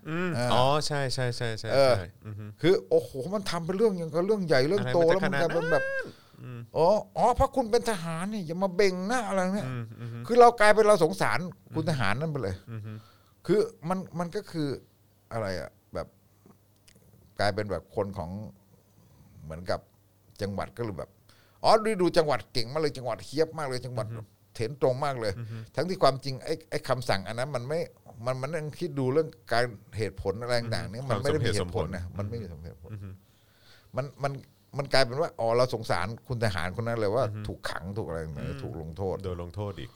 คือไอ้การไปเยี่ยมแม่มันเป็นเรื่องปกติที่เขาทำอยู่แล้วอะไรเงี้ยการคนเราเนี่ยมาเดินทางข้ามจังหวัดไปข้ามจังหวัดมาก็อย่างเราเป็นเรื่องชีวิตปกติของเราใช่ฟังแล้วเหนื่อยอันเนี้ยไอ้การกระจายอำนาจเราที่ผ่านมาเนี่ยมันเหมือนกับแบบมันถูกมันถูกทำให้เพี้ยนนะสำหรับผมอ่ะผมมีความรู้สึกว่ามันเพี้ยนไปเยอะเช่นคนนิยมแบบบุรีรัมย์คนนิยมในบุรีรัมย์โมเดลบอกแบบเนวินอ่ะมีความรู้สึกว่าอ๋อพรรคภูมิใจไทยเนี่ยหาเสียงในส่วนหนึ่งในช่วงหกสิบสองนี่ก็คือคนคิดว่าถ้าจังหวัดเราเป็นแบบบุรีรัมย์แล้วจะดีซึ่งผมก็งงว่านี่มันกระจายอำนาจจริงเหรอมันเป็นบุรีรัมย์นี่มันเป็นแบบอย่างของการกระจายอำนาจอ่ะแล้วมันก็เป็นคล้ายๆกับว่าก็เป็นเรื่องเรื่องที่น่าแปลกนะตรงที่ว่าเนวินก็เขาเขาก็ไม่ได้เป็นผู้ว่าราชการจังหวัดอะไรอย่างเงี้ยใช่ไหมคือเป็นกลายเป็นพ่อเมืองอะไรอย่างเงี้ยเหรอใช่ครับแล้วเราก็แบบคืออะไรยังไงวะเนี่ยคือแบบมันไม่ใช่กระจายอำนาจนี่เอออันนี้มันไม่ใช่กระจายอำนาจมันคือมันก็คืออิทธิพลส่วนท้องถิ่นอย่างนั้นดีกว่าไหมเราเรียกอย่างนั้นดีกว่าเออคือเมียเป็นนายกอบจตอนนี้หลานเป็นมั้งแล้วก็แต่ความเป็นนักการเมืองระดับชาติอะความมีอิทธิพลของทางการเมืองระดับชาติอะมันก็ทำให้คนเกรงใจจังหวัดข้าราชการทั้งหมดก็เกรงใจใช่ไหมบอกอะไรทุกคนก็ทำตามเอออะไรเงี้ยแล้วคนอย่างนี้ก็ได้เหรอทีมบุรีรัมย์อยากให้บ้านเรามีทีมฟุตบอลแบบบุรีรัมย์อะไรเงี้ยเลือกภูมิใจไทยเฮ้ยมันใช่เหรอคือมันกลายเป็นแบบอ๋อนี่คือแบบอย่างการกระจายอำนาจมันคืออย่างนี้เหรอใช่แล้วก็ผมก็เลยงงอ่ะนี่ก็ยังตั้งคำถามอยู่เลยว่าไอ้ไอ้ที่หาเสียงไว้อ่ะเออมันมีมันมีอันไหนที่มันที่มันที่มันสำเร็จแล้วบ้างอ่ะแต่เนี่ยเนี่ยส่วนหนึ่งกระแสที่เขาได้ทางภาคใต้ทางอะไรเนี่ยก็เป็นเรื่องนี้นะเออประชาธิปัตย์เนี่ยคนเบื่ออ่าแล้วคนรุ่นใหม่ที่เกิดมาแบบเด็กๆในชนบทในอะไรในวัยรุ่นเนี่ยก็คือแบบรู้สึกทำไมเราไม่มีแบบบุรีรัมย์เราอยากจะมีทีมฟุตบอลแบบบุรีรัมย์เอาภูมิใจไทยก็เลยมามีมันมีส่วนตัวนี้แต่อย่างอื่นเขาก็มีตัวบุคคลก็มีอะไรก็มีอะไรต่างๆก็ไปถามนิพิษอย่างอื่นก็มีนิพิษก็บอกว่ามีอย่างอื่นตั้งเยอะไปร้องกกตเยอะแล้วตามสไตล์เขาตามสไตล์เขาตามสไตล์เขาก็แบบนั้นแหละแต่ว่าเออมันเหมือนกับว่าทำไมคนนิยมส่งเสริมแบบนั้นคือแบบที่เนวินตั้งกฎหมายของตัวเองแบบนี้ แบบที่ประเภทแบบไอ้งานปีใหม่อะไรถ้าถ้าใครตีกันก็ขึ้นไปชกมวยอะไรอย่างเงี้ยแล้วคนก็โอ๊ยดูดิแบบแบบสร้างสรรค์ตั้งเลยอันนี้มันอันนี้มันรัฐบุรีรัมย์ออกอะไรวะมันเป็นระบบอเมริกาแบบรัฐบุรีรัมย์ออกกฎหมายของตัวเองนั่นน่ะดิคือคือจริงๆก็แอบมองไปเรื่องตลกเหมือนกันนะนี่ไปออกสเก็ตคงสเก็ตข่าวอะไรเงี้ยแบบว่าโอ้โหแบบว่าดูสิครับพ่อเมืองอย่างคุณเนวินก็เลยแบบว่าจัดเวทีให้คนแบบว่าแบบที่ทะเลาะเบาะแว้งกันมาชกกันเลยครับอะไรเงี้ยแล้วก็นี่มองเป็นเรื่องตลกหรือว่ายังไงกันแน่วะเนี่ยแต่คือแบบมันมันไม่ใช่เรื่องปกตินะมันไม่ใช่เรื่องปกตินะเออใช่ไหมฮะมันดูได้ผลน่ะเอ้าก็ดูว่าได้ผลชาวบ้านดูว่าได้ผลแต่มันเป็นมันเป็นรัฐแบบนี้เหรอมันเป็นนิติรัฐเหรอมันเป็นอะไรมันเป็นมันเป็นระบบกระจายอำนาจเหรอมันเป็นอะไรผมไม่รู้อ่ะไม่คือถ้าเกิดจะกระจายก็กระจายจริงๆสิเออเออแล้วก็คือถ้าแบบโอเคถ้าชื่นชมเนวินหรืออะไรก็ตามแล้วคือถ้าคนจะฟังเนวินก็เนวินก็น่าจะเป็นผู้ว่าราชการจังหวัดหรือเป็นอะไรนะแบบเหมือนคล้ายๆเป็นกัฟเวอร์เนอร์ไปเลยอะไรเงี้ยเออก็ให้เลือกตั้งไปสิให้อะไรอย่างงี้ไปสิไม่ใช่ว่าแบบว่าเออแบบมีความเทาๆว่าเหมือนแบบพ่อเมืองใช่คำว่าพ่อเมืองแบบว่าแล้วก็ทุกคนก็เกรงใจอะไรอย่างเงี้ยแล้วเราก็จะมีเมืองแบบเนี้ยเมืองธรรมนัสอ่าฮะอ่ะใช่พะเยาใช่ไหมเออมันก็จะเริ่มเป็นอย่างเงี้ยอ่าใช่ใช่เมืองแป้งอะไรอย่างเงี้ยเออหรือว่าอันเนี้ยอุทัยธานีอ่าอันนี้ก็ภูมิใจไทยชาดาไทยเกษตรอันนั้นนายกอบจก็ไม่รู้ใครแหละแต่ไม่มีไม่มีคู่แข่งสามจังหวัดในประเทศไทยไม่มีนายกอบจไม่มีคู่แข่งไม่มีใครลงแข่งเลยอย่างเงี้ยคือมันก็เลยแบบมันก็เลยเป็นเป็นกระจายอำนาจแบบที่มันตลกตลกแล้วก็ซึ่งผมก็ดูว่ามันก็มาสะท้อนออกในช่วงโควิดเนี่ยมันเยอะมากทั้งในเรื่องอำนาจผู้ว่าทั้งในเรื่องเทศบาลเรื่องอะไรก็นี่ไงก็คือแบบไอ้อะไรที่มันซุกอยู่ใต้พรมหรือไอ้ความเน่าเฟะอะไรต่างๆมันก็ถูกมันก็มันก็จะเผยตัวออกมาในช่วงในช่วงวิกฤตแบบนี้แหละเออแล้วก็ประสิทธิภาพในการทำงานของภาครัฐอีกในเรื่องของการบริหารจัดการของรัฐบาลอีกรัฐบาลที่เสียสละเข้ามา บริหารประเทศนี้เออแล้วก็เออมันก็เห็นอะไรเห็นแบบบ่อนเงี้ยอ่ะใช่เรื่องบ่อนแล้วก็ทำทีเป็นเหมือนแบบว่าเหมือนแบบเป็นของใหม่เนอะโอ้เราต้องตั้งคณะกรรมการขึ้นมาในการปราบปรามบ่อนแล้วก็มันมีมาตั้งนานแล้วป่ะแหมทำเป็นแบบว่าต้องตั้งคณะกรรมการขึ้นมาเลยเฮ้ยแกบอกว่าตั้งกรรมการปราบเรื่องบ่อนอะไรสอบสวนเรื่องบ่อนที่มีส่วนเกี่ยวข้องกับโควิดนะอ๋อแหละที่ตั้งอดีตประหลัดที่ทำถ้าเกิดว่าบ่อนบ่อนอื่นเออบ่อนอย่างอื่นก็เลยแบบตัดมันไปเถอะเพราะว่าถ้ามันร้อยนายกก็ปราบไม่ได้ร้อยนายกก็ปราบไม่ได้โอ้ยทำไมมันรันทดอย่างนี้วะเออนะฮะเออเขาบอกสุราษฎร์นี่พ่อเมืองก็นกหวีดนะฮะเอาละครับผมนะฮะแต่ตอนนี้ก็น่าจะเสื่อมแล้วป่ะเสื่อมแล้วไหมเออคือคืออย่างอย่างไอเหตุการณ์จอมเพิ่งคือเมื่อเมื่อวานจอมเพิ่งคุยกับปาล์มที่จัด Daily Topics ด้วยกันบอกว่าเฮ้ยไอ้ Move ที่ราเมศเนี่ยออกมาแจ้งความคนที่ตัดต่อรูปชวนที่ทำเป็นภาพตลกภาพแซวภาพล้ออะไรอย่างเงี้ยเทพเจ้าชวนใช่แล้วแล้วจอมก็บอกเอ้ยคือถ้าราเมศทำในนามของพรรคประชาธิปัตย์เนี่ยมันก็มันก็ไม่ได้เป็นภาพลักษณ์ที่ดีสำหรับประชาธิปัตย์นะแล้วมันจะหนักยิ่งกว่านะถ้าเกิดว่าจริงๆแล้วเนี่ยชวนน่ะมอบอำนาจให้ราเมศไปแจ้งความซึ่งก็เพิ่งทราบว่าสรุปว่าชวนน่ะมอบอำนาจให้ให้ให้ไปแจ้งความซึ่งชอบเฮ้ยมันตลกอ่ะใช่ชอบแบบคืออยากศูนย์พันใช่ไหมคือศูนย์พันสำหรับคนรุ่นใหม่ไงใช่สำหรับคนที่เขาเป็นเทพเจ้าชวนเขาก็จะบอกอ๋อนี่ถูกละอ่าใช่แต่ว่ามันก็เหลือน้อยลงทุกทีจะมีแรงไปกาให้หรือเปล่าก็ไม่รู้คือมันเหมือนกับว่าเออชวนเป็นคนที่แตะต้องไม่ได้เลยเลยผมดูแล้วผมว่าเฮ้ยเขาไม่ได้เป็นนายหัวเขาเป็นคนนายกคนจนอยู่บ้านเพื่อนซอยหมอเหล็กอะไรเงี้ยครับผมครับผมครับผมคือมันมันเป็นอะไรที่มันตลกอ่ะคล้ายๆกับว่าชวนนี่ต้องมีอยู่บนหิ้งเนอะเออมันต้องอยู่บนหิ้งเหรอคนเอามาล้อไม่ได้เลยเหรออะไรเงี้ยผมดูแล้วก็บอกว่าเอ๊ะบางคนก็ก็ล้อไปล้อมาอะไรก็คือแบบมันก็เป็นเหมือนสิทธิส่วนบุคคลใช่แล้วคุณก็เป็นคล้ายๆบุคคลสาธารณะใช่นะฮะเป็นบุคคลสาธารณะที่ต้องยอมรับการล้อได้นะใช่คุณบุคคลสาธารณะเนี่ยถือถ้าแบบคล้ายๆกับว่าถ้าคุณไปไล่ฟ้องคนหมดในขณะที่เขาเขาล้อคุณนะฮะประธานสภาในฐานะอดีตนายกเนี่ยมันมันแบบจะต้องให้คนยกย่องอย่างเดียวเนี่ยไม่ใช่นะหรือว่าอ๋อถ้าต้องวิจารณ์คุณชวนต้องวิจารณ์อย่างมีเหตุมีผลอะไรเงี้ยมันก็ไม่ใช่นะคือ คือมาถึงขั้นนี้แล้วเนี่ยมันต้องยอมรับว่าทำสังคมใหม่แล้วว่าเออไอคนที่มาจะล้อคุณก็เป็นเรื่องที่ปกติเออคุณก็ดูให้มันเป็นเรื่องขำๆไปแล้วก็ใช่ไหมว่าผมว่ามันไม่เห็นเสียหายอะไรมันไม่ได้เสียหายขนาดที่ว่าอืมคือคนที่ชอบคุณชวนก็ยังชอบอยู่คนที่เอ่อในขณะที่คุณชวนก็อาจจะรู้ว่าคนไม่ชอบคุณเยอะขนาดไหนนะแล้วคนก็รู้สึกว่าเขารับภาพลักษณ์แบบคุณไม่ได้แล้วอะไรอย่างเงี้ยภาพแบบนี้ไม่ได้มันกลายเป็นเรื่องที่ว่าคุณชวนจะมาไล่แจ้งความเอาผิดคนทางกฎหมายซึ่งมันก็ยิ่งบานปลายเข้าไปใหญ่มันดูในมุมจอเรารู้สึกมันดูแบบขี้แพ้ขี้แพ้อย่างนี้ไม่รู้ใช่งงเงียงงเงียงงมากทำไมคุณลูกชายไม่เตือนเลยครับ คุณลูกชายก็อยู่ในแวดวงโซเชียลไม่ใช่เหรอ เตือนหน่อยสิ ผมผมว่าก็ห่างกันมากนะอ๋อเหรอฮะเอ้าก็เห็นไปไปช่วยงานอยู่ที่รัฐสภาก็มีด้านที่ช่วยแต่ว่ามันแบบห่างกันมากในแง่ที่คงแบบว่าทำความคิดอ่ะมันต่างกันเหลือเกินมันคนละโลกอ่ะมันคนละโลกจริงๆอ่ะคงเข้าเข้าไม่ถึงกันหรอกใช่พี่ตึกครับอีกเรื่องนึงที่เกิดขึ้นค่อนข้างเป็นเรื่องที่ที่เราในแวดวงสื่อก็ก็ค่อนข้างเสียใจแล้วก็ตกใจกันเหมือนกันก็คือคุณถากูลครับอยากให้อยากให้พี่ตึกพูดพูดถึงคุณถากูลหน่อยได้ไหมครับเพราะคือคือจอนก็มีโอกาสได้เจอพี่เขาอยู่แบบเรื่อยๆเหมือนกัน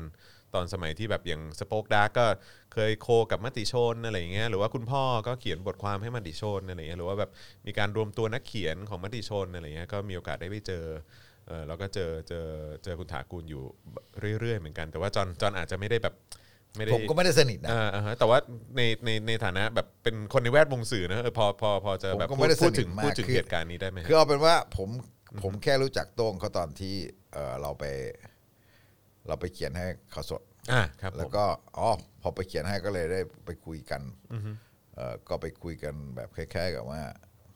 บางทีก็คือนั่งฟังวิเคราะห์สถานการณ์อะไรแบบนี้บางทีก็คุยเป็นกลุ่มบางทีก็ไปหาไปหาคนเดียวอะไรเงี้ยคือบางทีบอกเฮ้ยว่างเปล่าอะไรเงี้ยอยากไปนั่งฟังด้วยนั่งคุยด้วยอะไรเงี้ยคือเขาจะรู้อะไรมากกว่าเราอย่างเงี้ยที่ว่าแน่นอนว่าเขาหนึ่งเขาเป็นคนที่ทำข่าวรุ่นใหญ่ในวงการสื่อหรือว่าเป็นขายใหญ่ขายใหญ่ไหมในวงการสื่อเขาเป็นผู้บริหารสื่อใช่ไหมแต่ว่าเขาเป็นคนที่เป็นผู้บริหารสื่อที่มาจากนักข่าวใช่ไหมแล้วเขาก็รู้จักคนเยอะมันจะมีคอนเนคชั่นเยอะมันไอ้นู่นไอ้นี่ทั้งนู่นทั้งนี้อะไรนะเวลาเราอยากรู้สถานการณ์เราต้องเออมันก็หลังไมค์แล้วก็หลังไมค์ไปนั่งคุยกับโต้งหรือว่าบางทีก็แอบโทรคุยทีนี้โทรคุยนี่ก็บางทีก็เขาก็เป็นคนที่แบบมันก็เหมือนแบบเขาก็ไม่ได้ปิดบังอะไรนะโทรก็ได้แต่หมายถึงว่าบางทีมันพูดกันได้ไม่หมดอะไรเงี้ยอะไรเงี้ยมันก็เลยแบบก็เลยไปนั่งคุยกันอยู่บ่อยๆมันก็กลายเป็นว่า หกเจ็ด ปีอ่ะกลายเป็นสนิทกันพอสมควรใช่ไหมก็เออก็แล้วก็มันก็มีความรู้สึกโอ๊ยตกใจตกใจก็ใจหายคือคือในมุมหนึ่งเนี่ยผมว่าผมมองตรงในแง่ที่มันอะไรอ่ะคล้ายๆกับว่ามันเป็นมันกำลังจะหมดคนอีกรุ่นหนึ่งใช่ไหมฮะคือเราไม่พูดถึงคุณถ้าเราพูดถึงรุ่นใหญ่เนี่ยก็จะมีคุณคุณสุจิตคุณขันชัยใช่ไหมซึ่งเป็นผู้บริหารรุ่นใหญ่แล้วแต่นั่นคือท่านแบบประเภทแบบขึ้นทิ้งไปแล้วไงครับผมทีนี้ไอ้รุ่นที่มันคลุกคลีอะไรกันอยู่นี่คือรุ่นของของโต้งเนี่ยใช่ไหมฮะซึ่งมันก็มันก็เอาเราจะบอกว่าเอออาจจะเป็นเพราะเขาเป็นหลานไงเขานามสกุลบุญปานเขาก็เลยอยู่ตรงนี้นานแต่มาถึงว่าเออแล้วก็มันก็คือแบบแต่ว่าเขาเป็นคนเดียวที่เหมือนกับที่ขึ้นมาจากนักข่าวเลยนะเขาทำข่าวมาก่อนทำข่าวในปีสองเจ็ดทำข่าวเสร็จแล้วค่อยขึ้นมาบริหารแล้วก็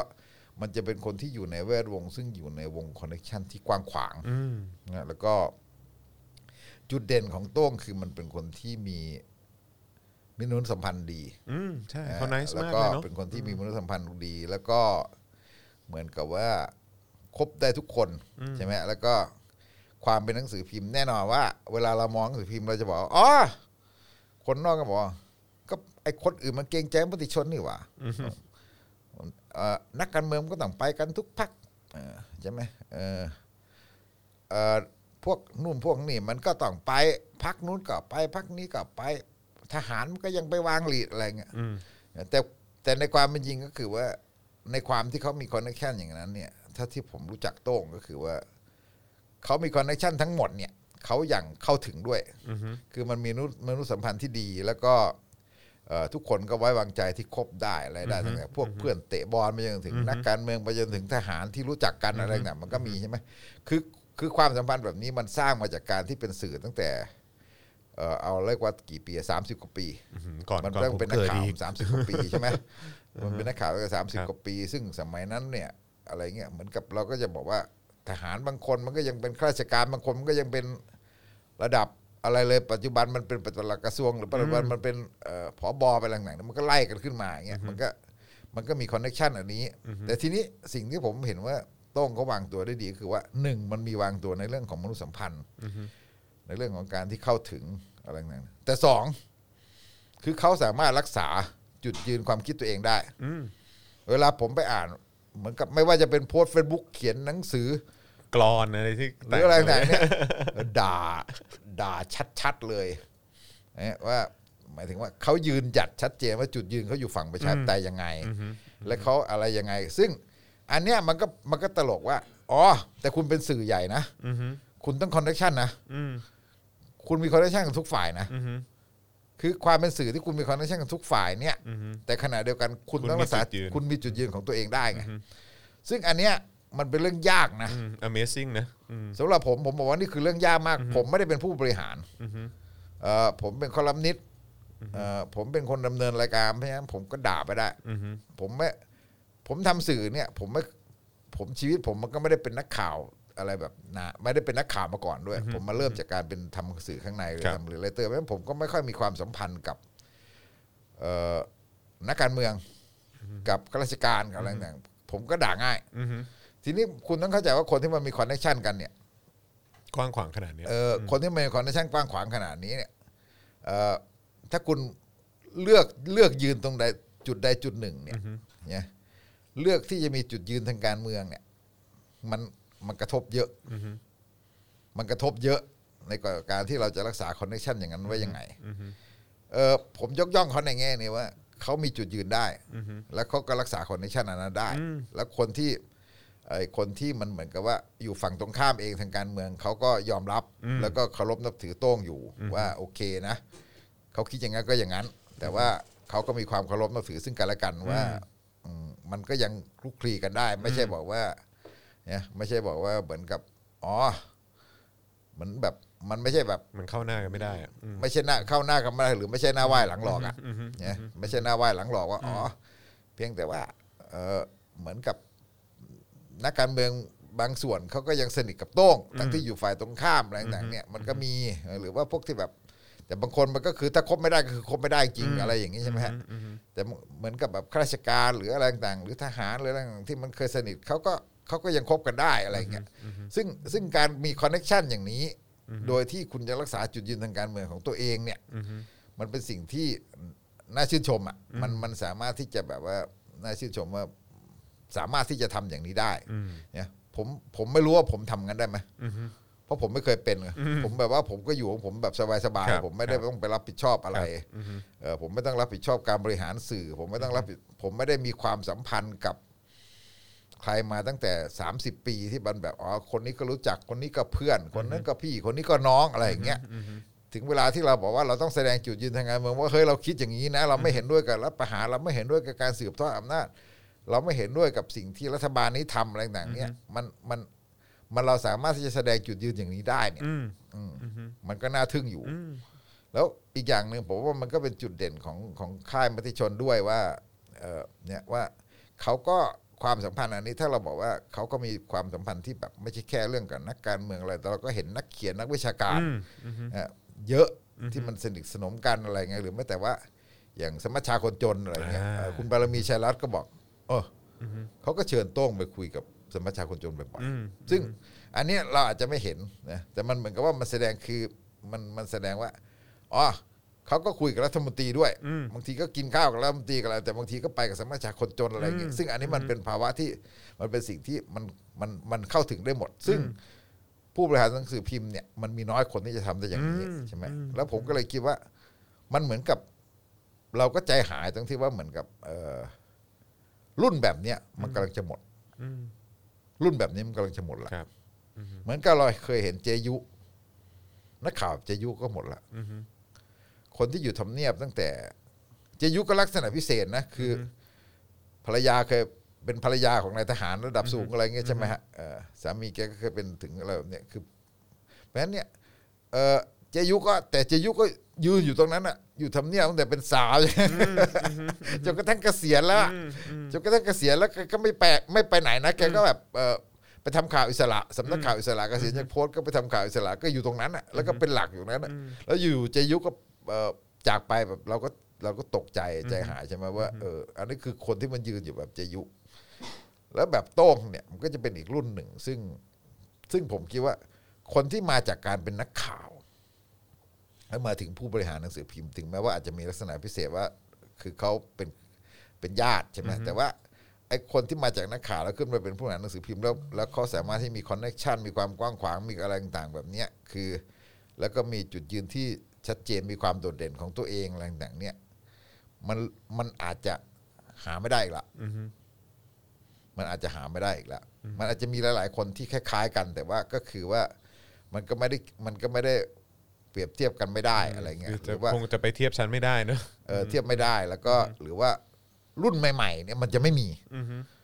รุ่นใหม่ๆมันจะไม่มีใช่ไหมฮะแล้วมันเป็นมันเป็นภาวะที่สื่อแบบดั้งเดิมเนี่ยมันก็จะหายไปด้วยผมไม่รู้ว่าสื่อแบบดั้งเดิมเนี่ยจะอยู่อีกนานเท่าไหร่แต่ว่าแต่ว่าการสร้างคนแบบนี้มันจะไม่มีอีกละเหมือนกับว่าคุณเป็นนักข่าวตั้งแต่ต้นแล้วก็อยู่จนกระทั่งเป็นบก.ตอนนี้ยังอยู่อย่างพวกของมติชนเขาก็ยังอยู่หลายคนแต่หมายถึงว่ารุ่นเนี้ยผมไม่รู้ว่าจากรุ่นนี้ไปแล้วมันจะมีเยอะไหมเพราะว่าเราจะเห็นสื่อใหม่เกิดขึ้นเต็มไปหมดเนี่ยเราไม่ได้บอกว่าสื่อใหม่ไม่ดีแต่หมายถึงว่าสื่อใหม่ก็มีความมันมีความแตกต่างสื่อใหม่มันก็จะมีความแบบหลากหลายมันจะมีอะไรที่แบบว่าคุณวิพากษ์วิจารณ์อะไรต่างๆคือคือมันมีความแหลมคมสื่อใหม่มันมีความแหลมคมในการวิพากษ์วิจารณ์มันมีแบบอะไรเนี่ยแบบแต่ว่ามันไม่มีรากความมีรากนี่มันคือหมายความว่าการสั่งสมใช่ไหมฮะการสั่งสมที่ว่าเราอารมณ์คล้ายๆเป็นสถาบันเนาะเออมันเป็นเออมันเป็นสถาบันการสั่งสมของงานที่มันค่อยๆคุณต้องคุณต้องสร้างเครดิตอ่ะคุณต้องสร้างเครดิตและรักษาเครดิตกว่าที่มันจะเป็นสื่อสื่อที่มันขึ้นมาใช่ไหมแน่นอนเออสื่อทั้งสื่อทั้งสื่อทั้งออนไลน์เนี่ยมันเกิดง่ายมันเกิดง่ายเกิดได้เร็วแล้วก็เพียงแต่ว่าไอ้การที่แบบว่าการที่จะสร้างรากฐานแบบแบบแบบค่ายหนังสือพิมพ์สมัยอดีตเนี่ยมันเริ่มจะมันมันมันมันใช้เวลามันไม่ใช่ง่ายๆอย่างนั้นมันมันมีความรับผิดชอบของการเขียนข่าวของการรีไลท์ของการแบบพาดหัวของการที่คุณจะต้องนำเสนอการตรวจสอบการนำเสนออะไรต่างๆที่กว่ามันจะออกมาเป็นหนังสือพิมพ์ฉบับหนึ่งซึ่งแม้แต่ปัจจุบันก็พอมันเป็นข่าวพอมันเป็นข่าวออนไลน์บางทีสื่อใหญ่ก็ยังพลาดเหมือนกันอะไรเงี้ยคือคือความเร็วอ่ะความเร็วมันทำให้แบบว่าเนี่ยไอ้การกลั่นกรองการอะไรต่างๆแบบนี้เนี่ยมันมันมันการการการเรียนรู้แบบในอดีตที่เราที่ผ่านมาอาชีพบรรณาธิการอาชีพอะไรต่างๆเนี่ยซึ่งมันไม่ค่อยมันไม่ค่อยจะเกิดละมันมันมันมันอาจจะเกิดเร็วแล้วมันก็หายไปอาจจะเกิดเร็วแล้วก็หายไปแล้วไอ้การสั่งสมคอนเนคชั่นแบบอดีตเนี่ยไม่มีอาจจะไม่มีละเพราะว่านักข่าวนักข่าวออนไลน์สมัยใหม่ไม่ได้ต้องไปอยู่ทำเนียบอยู่สภาไม่ได้ต้องพบเจอไม่ต้องพบปะอะไรอ่าไม่ต้องไปเจอใครไม่ต้องไปอยู่ทหารไม่ต้องไปอยู่อะไรแบบเนี้ยใช่ไหมลักษณะแบบนี้มันก็จะไม่ค่อยมีแล้วหรือว่านักข่าวสมัยใหม่ที่อยู่ในค่ายใหญ่ก็ไอ้ที่จะอยู่เป็นสิบปีนี่ก็ยังหายากเลยใช่สิบสิบปีขึ้นไปในสมัยสมัยนี้ก็จะไม่มีละมันก็จะเออเปลี่ยนไปทำอาชีพอื่นออกอะไรอย่างนี้คือเรื่องปากท้องนี่ก็มีส่วนคือเรื่องปากท้องภาวะอย่างนี้มันจะไม่มีละการสั่งสมแบบนี้ที่มันจะขึ้นไปสู่การที่แบบคุณเป็นนักข่าวภาคสนามจนกระทั่งคุณไปอยู่เป็นบรรณาธิการอะไรอย่างนี้ผมคิดว่ารุ่นต่อๆไปมันจะผมยังไม่รู้ว่ามันจะภาพผมมองภาพไม่ออกว่ามันเป็นยังไงซึ่งอันนี้คือเรื่องของวงการสื่อที่ผมคิดว่ามันเออเราก็จะเห็นว่ามันมันเปลี่ยนไปเรื่อยๆแล้วเพียงแต่ว่ามันมีความจุดเด่นด้านความหลากหลายความแหลมคมมันคือแต่ว่าไอ้จุดของเรื่องการแบบการสั่งสมเครดิตการเป็นสถาบันแบบสื่อเก่าเนี่ยมันจะไม่รู้ว่ามันจะรักษาไปได้อีกนานเท่าไหร่อันนี้คือพูดง่ายๆว่าเราอาจจะเห็นบรรณาธิการสมัยใหม่แบบไอ้บรรณาธิการแบบแบบดั้งเดิมอ่ะแล้วกันแบบดั้งเดิมอ่ะหายากแต่เราจะเห็นคนดำเนินรายการหรือคนแบบที่มันเป็นแบบเออเป็นเป็นคนที่เป็นพิธีกรเป็นเป็นนักพูดเป็นอะไรอย่างที่มันแหลมคมที่มันขึ้นมาโผล่ขึ้นมาแล้วหายไปโผล่ขึ้นมาแล้วหายไปเนี่ยเยอะมากมันจะเยอะใช่ใช่ใช่คนที่อยู่ยาวๆนี่แบบว่าไม่ค่อยเห็นนะฮะ หรือคนที่อยู่ยาวๆจริงๆบางคนก็เปลี่ยนไปเออหรือว่าโดนโดนเล่นงานหรือว่ามันคล้ายๆว่ามันอยู่ได้ด้วยการที่แบบว่าเออมันไม่ได้มีเออมันเหมือนกับแบบมันมันเลือกข้างง่ายไงมันเลือกข้างง่ายแล้วก็คล้ายๆว่ามันไม่ได้มีรากฐานที่พอสมควรแล้วแบบบางทีเลือกข้างมีอำนาจแล้วง่ายมากเลยที่คุณเจอแบบเออแหละเลือกข้างคนมีอำนาจแล้วมันก็อ๋ออะไรนะแล้วยังไปบอกว่าอ๋อเราจะหาช่องใหม่แล้วยังถูกขัดแข้งขัดขาอะไรเงี้ยอ๋อนี่เปลี่ยนประเด็นแล้วนะอุ้ยอุ้ยอุ้ยแต่เขาแต่เขาก็ได้ช่องแล้วเนี่ยฮะเขาได้ช่องแล้วนะช่องนั้นนะเออเขาได้ช่องเอ่อรู้สึกเห็นเขาบอกเป็นทีวีไดเรกป่ะเอออะไรประมาณนั้นแต่ว่าที่เหลือเขาจะไปลุยสื่อใหม่เขาจะไปลุย Facebook YouTube อะไรอย่างงี้เออครับผมก็ถูกแล้วเขาก็ต้องเลือกอย่างนั้นทีวีดาวเทียมก็ได้แค่นั้นนะฮะใช่ไม่คือดิจิตอลทีวีจะมีคนกล้าเสี่ยงกับเขาเหรอก็เขาก็ต้องลงทุนไงเขาไปลงทุนเองนี่ใช่ไหมฮะแต่เขาก็หอบเงินมานี่เออเขาบอก หนึ่งพันสองร้อย ล้านใช่ป่ะแล้วอีกปีละสองร้อยล้านแปดปีใช่ป่ะที่เขาพูดอ่ะก็ถูกนี่เขาก็ต้องทำอย่างนั้นอ่ะแล้วเขาไม่ทำทำไมอ่ะคนอื่นก็ทำอ่ะคือคือเราดูสิว่าสมมติเขาไปทำกับนั่นคือหมายถึงว่าเขาไปซื้อนิวทีวีนะนิวทีวีใช่ไหมฮะอย่างสมมติว่านิวทีวีเนี่ยถ้าเขาไปทำเนี่ยคือหมายถึงว่าเขาก็ต้องเกือบเกือบเหมือนกับการซื้อนิวทีวีคือลงทุนขั้นต้นก็คือแบบต้องเป็นพันล้านก็ไปเทคอ่ะก็ต้องเหมือนเกือบเกือบเข้าไปเทคอ่ะแล้วกูก็ต้องใช้อีกปีละเป็นเป็นร้อยล้านอ่ะใช่ไหมทุกคนเขาก็ทำกันมาอย่างนั้นแล้วแล้วคุณก็รู้ว่ามันไปไม่รอดหรอกมันไม่มีทางใช่ไหมแล้วด้วยด้วยการที่คุณเป็นสื่อแบบนี้คุณเป็นสื่อเฉพาะทางแบบเฉพาะด้านที่คุณกะมาเฉพาะกิจอ่ะเฉพาะกิจแท้ๆเลยนะนะ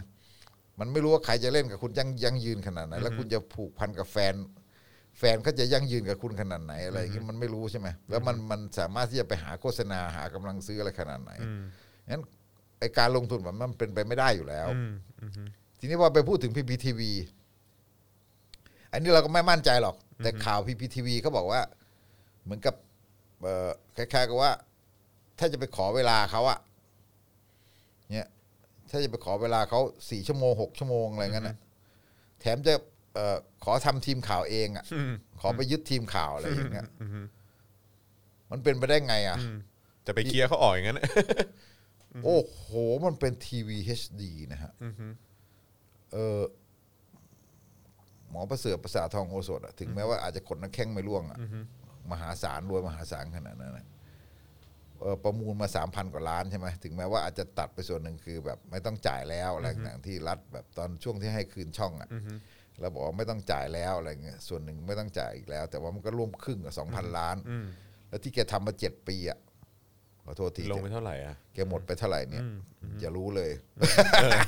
ผมว่าไม่ใช่น้อยๆนะเขาประเมินกันนอกวงนะเราก็ไม่รู้หรอกต้องไปถามเจ้าตัวเจ้าตัวก็คงไม่บอกอ่ะเนี่ยมันคือมันก็ปีละร่วมตั้งทั้งตั้งต้นทั้งอะไรต่างตั้งต้นมันต้องต้องเป็นพันๆล้านนะทั้งอุปกรณ์ทั้งอะไรต่างใช่ไหมแล้วก็หมดไปปีปีนึงไม่ต่ำกว่าพันล้านหรอกคูณไปสิระดับนั้นนะหมดไปปีแล้วผมว่าหมื่นกว่าล้านเห็นจะได้มั้งแต่หมื่นกว่าล้านสำหรับหมอประเสริฐประสาททองโอสถนี่มันไม่ใช่มันไม่ใช่อะไรอ่ะก็ไม่ใช่เรื่องใหญ่มันไม่ใช่เรื่องใหญ่มั้งแต่หมายถึงว่าไม่ใช่เรื่องใหญ่แล้วกูจะให้หมื่นกว่าล้านเนี่ยมาประเคนให้แล้วเสียไปเปล่าๆมันไม่ได้มาประเคนให้เป็น ที วี ไอ โอ อ่ะฮะให้เขาให้คนอื่นเอาเวลาไปสี่ชั่วโมงสามสี่ชั่วโมงหกชั่วโมงผมไม่รู้อะแล้วแล้วเอาทีมข่าวไปเฮ้ยคิดได้ไงอ่ะมันเป็นไปไม่ได้หรอกมันไม่มีใครขัดแข้งขัดขาหรอกครับใครเขาจะไปยอมให้คุณอย่างนั้นน่ะคุณเอาห้าพันล้านมาให้ผมหมอประเสริฐยังอาจจะไม่เอาเลยใช่ป่ะเพราะเนี่ยไอ้ไอโอกาสของการทำแบบนั้นมันเป็นไปไม่ได้อยู่แล้วเพราะฉะนั้นถ้าเวลาเรามองย้อนกลับไปมองนิวทีวีนิวทีวีอาจจะลำบากกว่าสายปั่นสั้นกว่าเอ่อนี่นี่ท่วมหัวเลยขอโทษทีเดี๋ยวเขาด่าเอาแต่ว่าถ้าที่เราฟังใช่ไหมคนที่เป็นตัวกลางคือแบงก์กรุงเทพใช่ไหมเพราะแบงก์กรุงเทพแสดงว่าแบงก์กรุงเทพเป็นเจ้าหนี้ใช่ไหมแสดงว่าหนี้หนี้หนี้เยอะแบงก์กรุงเทพนี่ก็กำลัง เหมือนกับถึงต้องไปเป็นตัวกลางให้มีการเจรจาใช่ไหมก็เซเลบริตี้เขาเยอะใช่ไหมนั่นก็คือแต่ว่าเหมือนกับถ้าคุณเข้าไปคุณก็ต้องลงทุนอ่ะถ้าคุณจะเข้าไปแบบจะไปเทคมันไม่ใช่เทคหรอกคุณบอกว่าอ๋อเราไปใช้เวลาเขาสี่ชั่วโมงหกชั่วโมงที่เหลือแล้วที่เหลือไงมันก็คือเทคอ่ะมันก็มันเอาไปทั้งภาพลักษณ์ของสถานีเขามันเอาไปทั้งอะไรต่างๆถึงแม้ว่าภาพลักษณ์เขาจะเป็นเสริมสุขสิบประดิษฐ์นะแต่ว่าคุณเอาไปหมดอ่ะคุณเอาไปหมดแล้วก็คือคุณก็ต้องคุณก็ต้องแบบจ่ายสิคุณไม่จ่ายได้ไงล่ะจะมาจะมาเอาฟรีๆตรงไหนได้ล่ะ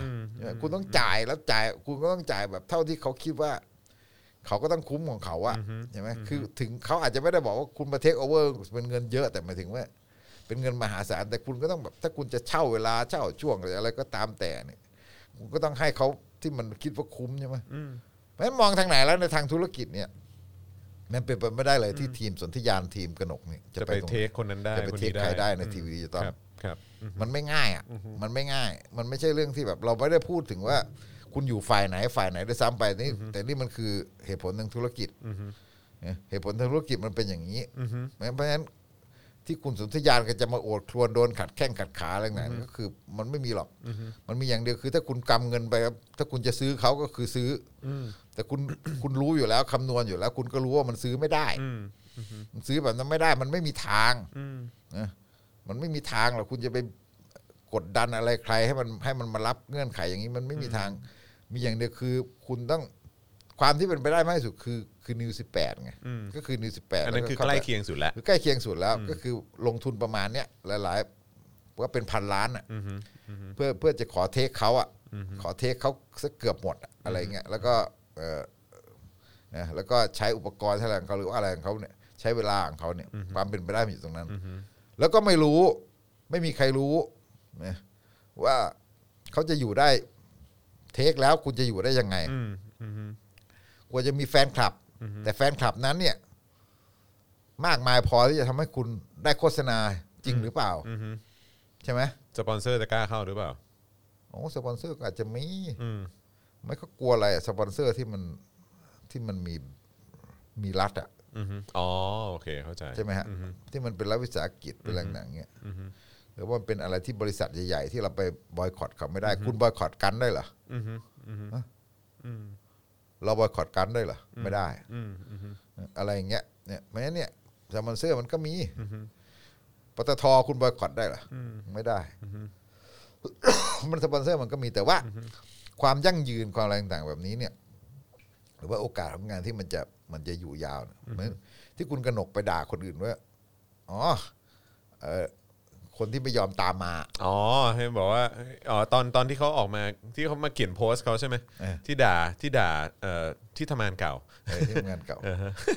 มันก็ไปดึงคนไว้ไม่เยอะมาเลยผมเป็นเด็กเนชั่นที่แบบอาจจะผูกพันขนาดไหนเนี่ยผมก็คิดหนักอ่ะไม่ต้องอะไรหรอกคุณอยู่เนชั่นเนี่ยคือแบบใช่ไหมมันก็ถึงจะลดเงินเดือนถึงอะไรหนักเนี่ยมันก็คือมันก็มีมันก็พอมองเห็นว่ามันมีความยั่งยืนของชีวิตเขาอยู่ใช่ไหมมาตรงนี้ผมไม่รู้ว่าใครจะไปตรงไหนเขาไม่ได้เป็นคนมีชื่อเสียงนี่ที่แบบว่าคล้ายๆว่าไปตรงไหนก็ได้เนี่ยเขาเป็นทีมงานเนี่ยคุณบอกว่าให้ทีมงานเขาตามมาเสร็จแล้วเกิดปีสองปีมันเกิดอะไรขึ้นอ่ะเนี่ยใครจะมาใช่งั้นคุณไปประกาศเปิดรับสมัครใหม่บอกว่าเอาเฉพาะผู้มีอุดมการณ์รักชาติศาสนาพระมหากษัตริย์อะไรเงี้ย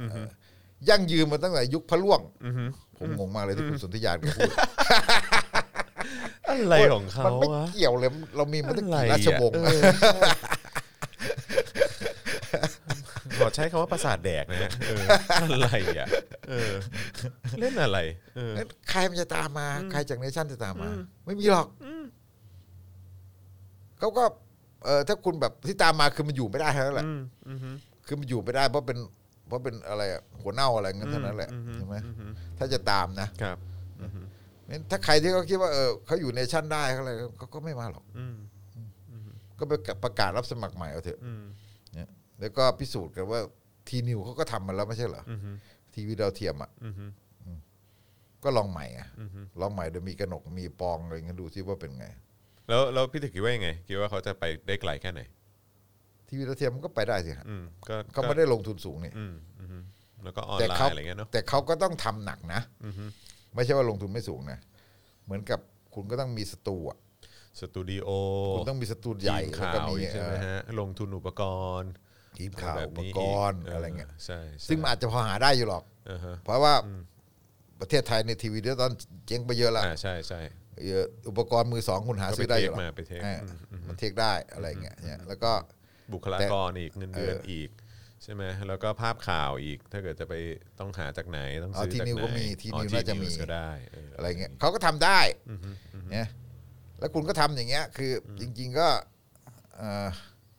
แหมคุณกนกเขาก็ไม่เห็นมีอะไรเลยความจริงอ่ะเขาก็ไลฟ์สดแบบเราเนี่ยเนาะแบบเนี้ยก็น่าจะได้นี่เนาะก็เดี๋ยวรอดูก็ในที่สุดก็รู้สักทีว่าเออจะไปที่ไหนเอาให้มันชัวร์เถอะเห็นเลื่อนไปเลื่อนมาหลายรอบแฟนคลับเขารอแล้วอ่าใช่ใช่ไหมครับผมรอรอแบบแชร์กันในกลุ่มไลน์แล้วเออผู้จัดการเคยผู้จัดการเขาก็รอดูเต็มทีนะอ๋อฝั่งนั้นเขาก็รอเหรอคุณสนธิก็แบบเขาออกข่าวเร็วกว่าเพื่อนนี่ไม่สังเกตเหรออ๋อเหรอฮะเวลาเราตามข่าวตามข่าวทีมสนธิยานกนกเนี่ยเราต้องตามจากผู้จัดการนะเขาเขาเขาเขาอะไรกันนะฮะพี่ถึกไม่รู้อ่ะเขาเขาไม่ใช่เขาเขาทัศนะเดียวกันไม่ใช่เหรอเขาทัศนะเดียวกันใช่ไหมเออแต่ว่าทำไมทำไมไม่เอามาอยู่ด้วยแต่ว่าเขาต้องแข่งกันไม่เอามาอยู่ด้วยเขาต้องแข่งกันหรือเปล่าไม่รู้เออทำไมไม่เอามาเขาต้องแข่งกันหรือเปล่าก็เลยแบบแบบมีเน็บเน็บกันอยู่ตลอดมีซัดกันอยู่ตลอดแต่ก็ช่วยโปรโมทให้เขานะแต่ก็ช่วยโปรโมทให้เขานะผมบอกแล้วไงจุดเด่นของคุณสนธิคือตรงเนี้ยผมไม่มีใครเป็นเราไม่เข้าข้างใครทั้งสิ้นประยุทธ์เราก็ทะเลาะมาแล้วใช่ป่ะทั้งหมดเนี่ยอะไรแล้วก็ด่ามาหมดแล้วจ้ะจ้ะพูดอะไรก็พูดแต่จ้ะเออครับผมนะฮะฟังก็มีรุ่นอายุเกือบเจ็ดสิบละค่ะมีคนคอมเมนต์เข้ามาโอ้คุณกิตติบอกว่าพี่ถึกครับขอเรื่องคุณจอมขวัญหน่อยครับอ๋อผมไม่รู้อันนี้อันนี้ก็ไม่รู้ใช่ไหมฮะผมไม่รู้อืมแต่ผมผมเหมือนได้ข่าวมาว่าเขาก็จะเขาก็จะเหมือนแบบอารมณ์คล้ายๆแบบสามารถทำได้หลายๆที่ป่ะได้ใช่ไหมฮะทำได้หลายที่ใช่ก็คือเขาก็เหมือนอารมณ์ไปผลิตรายการให้กับหลายๆช่องก็ได้นี่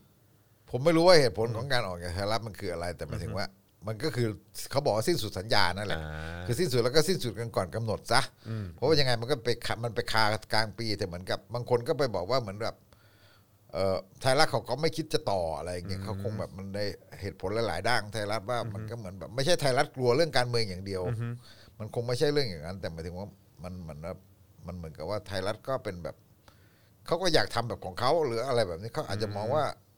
คุณจำขันแบบอะไรอ่ะดูเหมือนมีคนบอกว่าไทยรัฐเขาไม่ต้องการให้แบรนด์ใครมาใหญ่กว่าแบรนด์เขาอะไรอย่างนี้ด้วยแต่ผมไม่แน่ใจไม่อยากให้เด่นเกินช่องเออมันไม่รู้อะแต่ว่ามันก็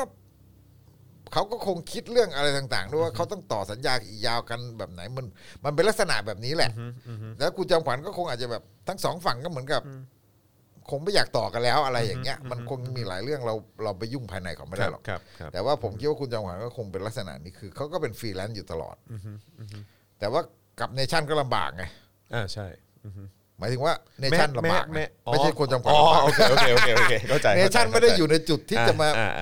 เนชั่นหลังจากพวกทีมนี้ออกมาก็คือแบบเนชั่นก็ไม่ได้อยู่ในจุดที่จะไปแหลมคมทางการเมืองแล้วถึงแม้ว่า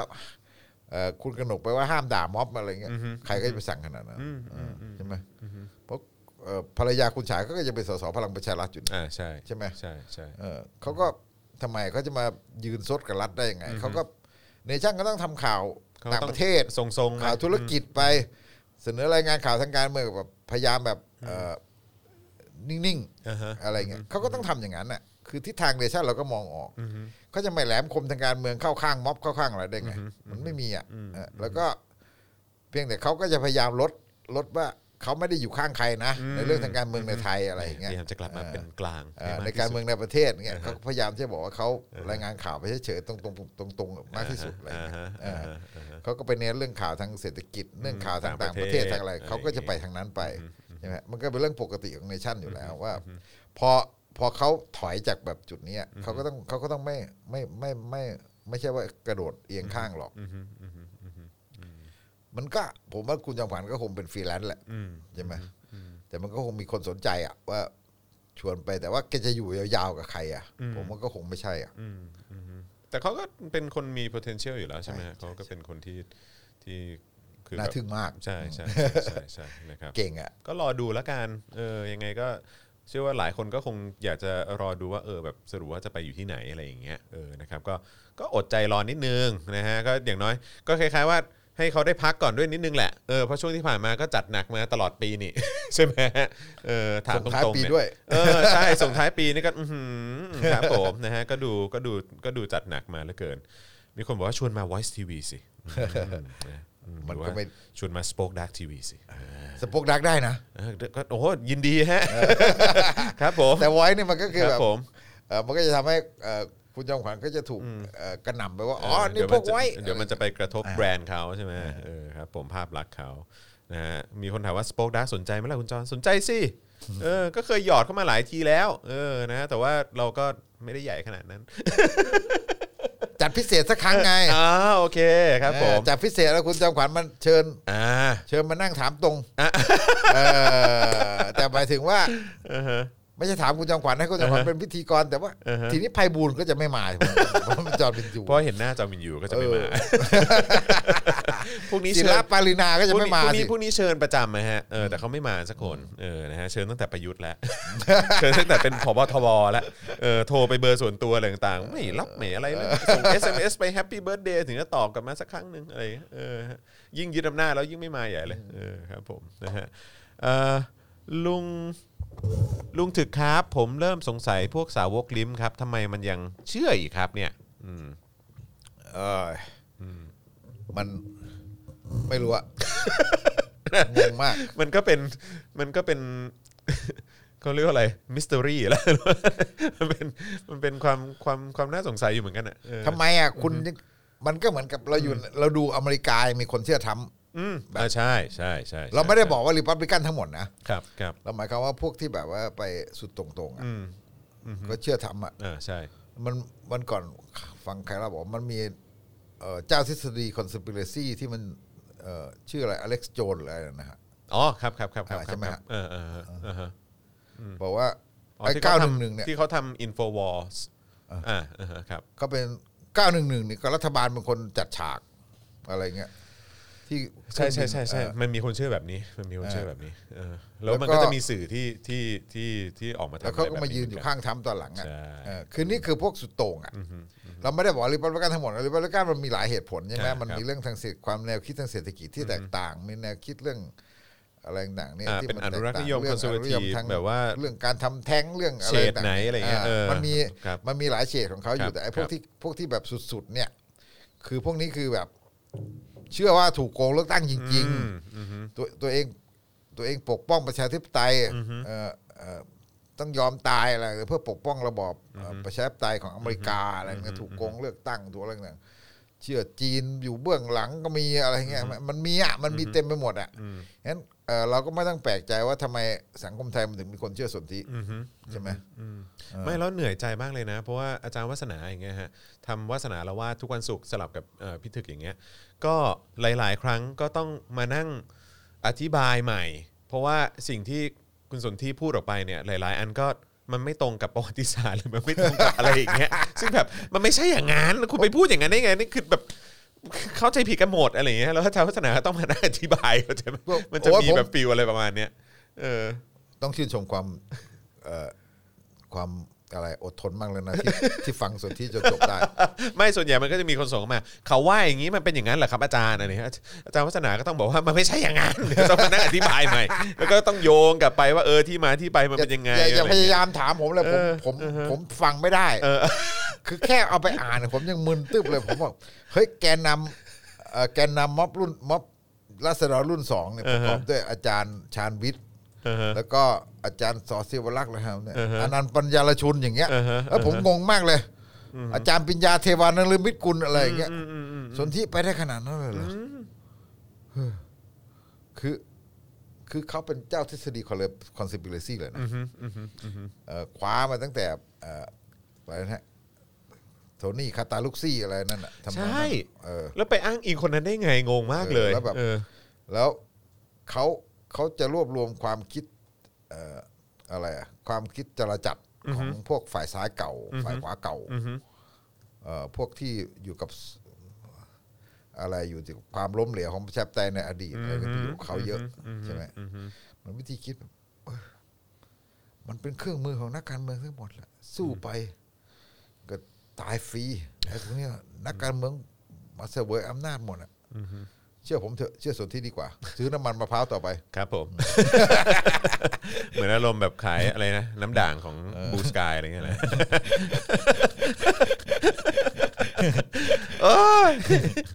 นี่คุณโซฮาบอกเขาเรียนเขียนบทละครมาหรือเปล่าเนี่ยครับผมนะฮะเออนั่นแหละก็เหนื่อยใจฮะหลายๆครั้งเนี่ยผมก็สงสารอาจารย์วัฒนานะอาจารย์วัฒนานี่คนจะถามเข้ามาหลังไมค์เยอะมากแบบอย่างจะมีแบบอาจารย์ที่เขาชอบเขียนบทความแล้วก็อ้างอิงแบบเกี่ยวกับเรื่องจีนว่าจีนแบบยิ่งใหญ่อย่างนั้นอย่างนี้อะไรอย่างเงี้ยสีจิ้นผิงพรรคคอมมิวนิสต์นู่นนั่นนี่อะไรก็แบบอาจารย์วัฒนาก็ต้องมานั่งอธิบายว่าเออแบบแต่ละยุคมันเป็นยังไงเนี่ยแล้วแบบไอ้ที่อธิบายไปมันผิดมันมั่วอะไรเงี้ยเออแบบผมนี่มึนมากเลยเวลาเรื่องจีนอ่ะเนื่องจากในแวดวงผมมันก็เป็นพวกสายเก่าครับผมเอ่อพวกออกป่าด้วยกันอะไรเงี้ยมันก็จะมีมันก็จะมียุ่งไปหมดอ่ะมันมีตั้งแต่พวกเราก็จะเห็นตั้งแต่พวกที่นิยมจีนนิยมประยุทธ์นิยมจีนด่าประยุทธ์อะไรเงี้ยหรือว่าไม่เอาทั้งจีนไม่เอาทั้งประยุทธ์ไอ้ผมก็อยู่ประเภทไม่ไม่เอาทั้งจีนไม่เอาทั้งประยุทธ์แต่เราก็เข้าใจประวัติศาสตร์มันไงอะไรเงี้ยเราก็เลยแบบเอ่อแต่เราก็ขาดตอนประวัติศาสตร์กันไปเหมือนกันบางทีเราอธิบายไม่ถูกหรอกแต่เราก็คิดว่ามันก็มีความแตกต่างมันมีความแบบแน่นอนเราไม่เห็นด้วยกับจีนเรื่องเรื่องการจับคนประท้วงฮ่องกงเรื่องอะไรแบบนี้อุยกงอุยกูเรื่องประชาธิปไตยฮ่องกงเรื่องอะไรแบบนี้ใช่ไหมฮะแล้วก็เอ่อเราเข้าใจวิธีการอธิบายแบบจีนเพราะเราเคยเห็น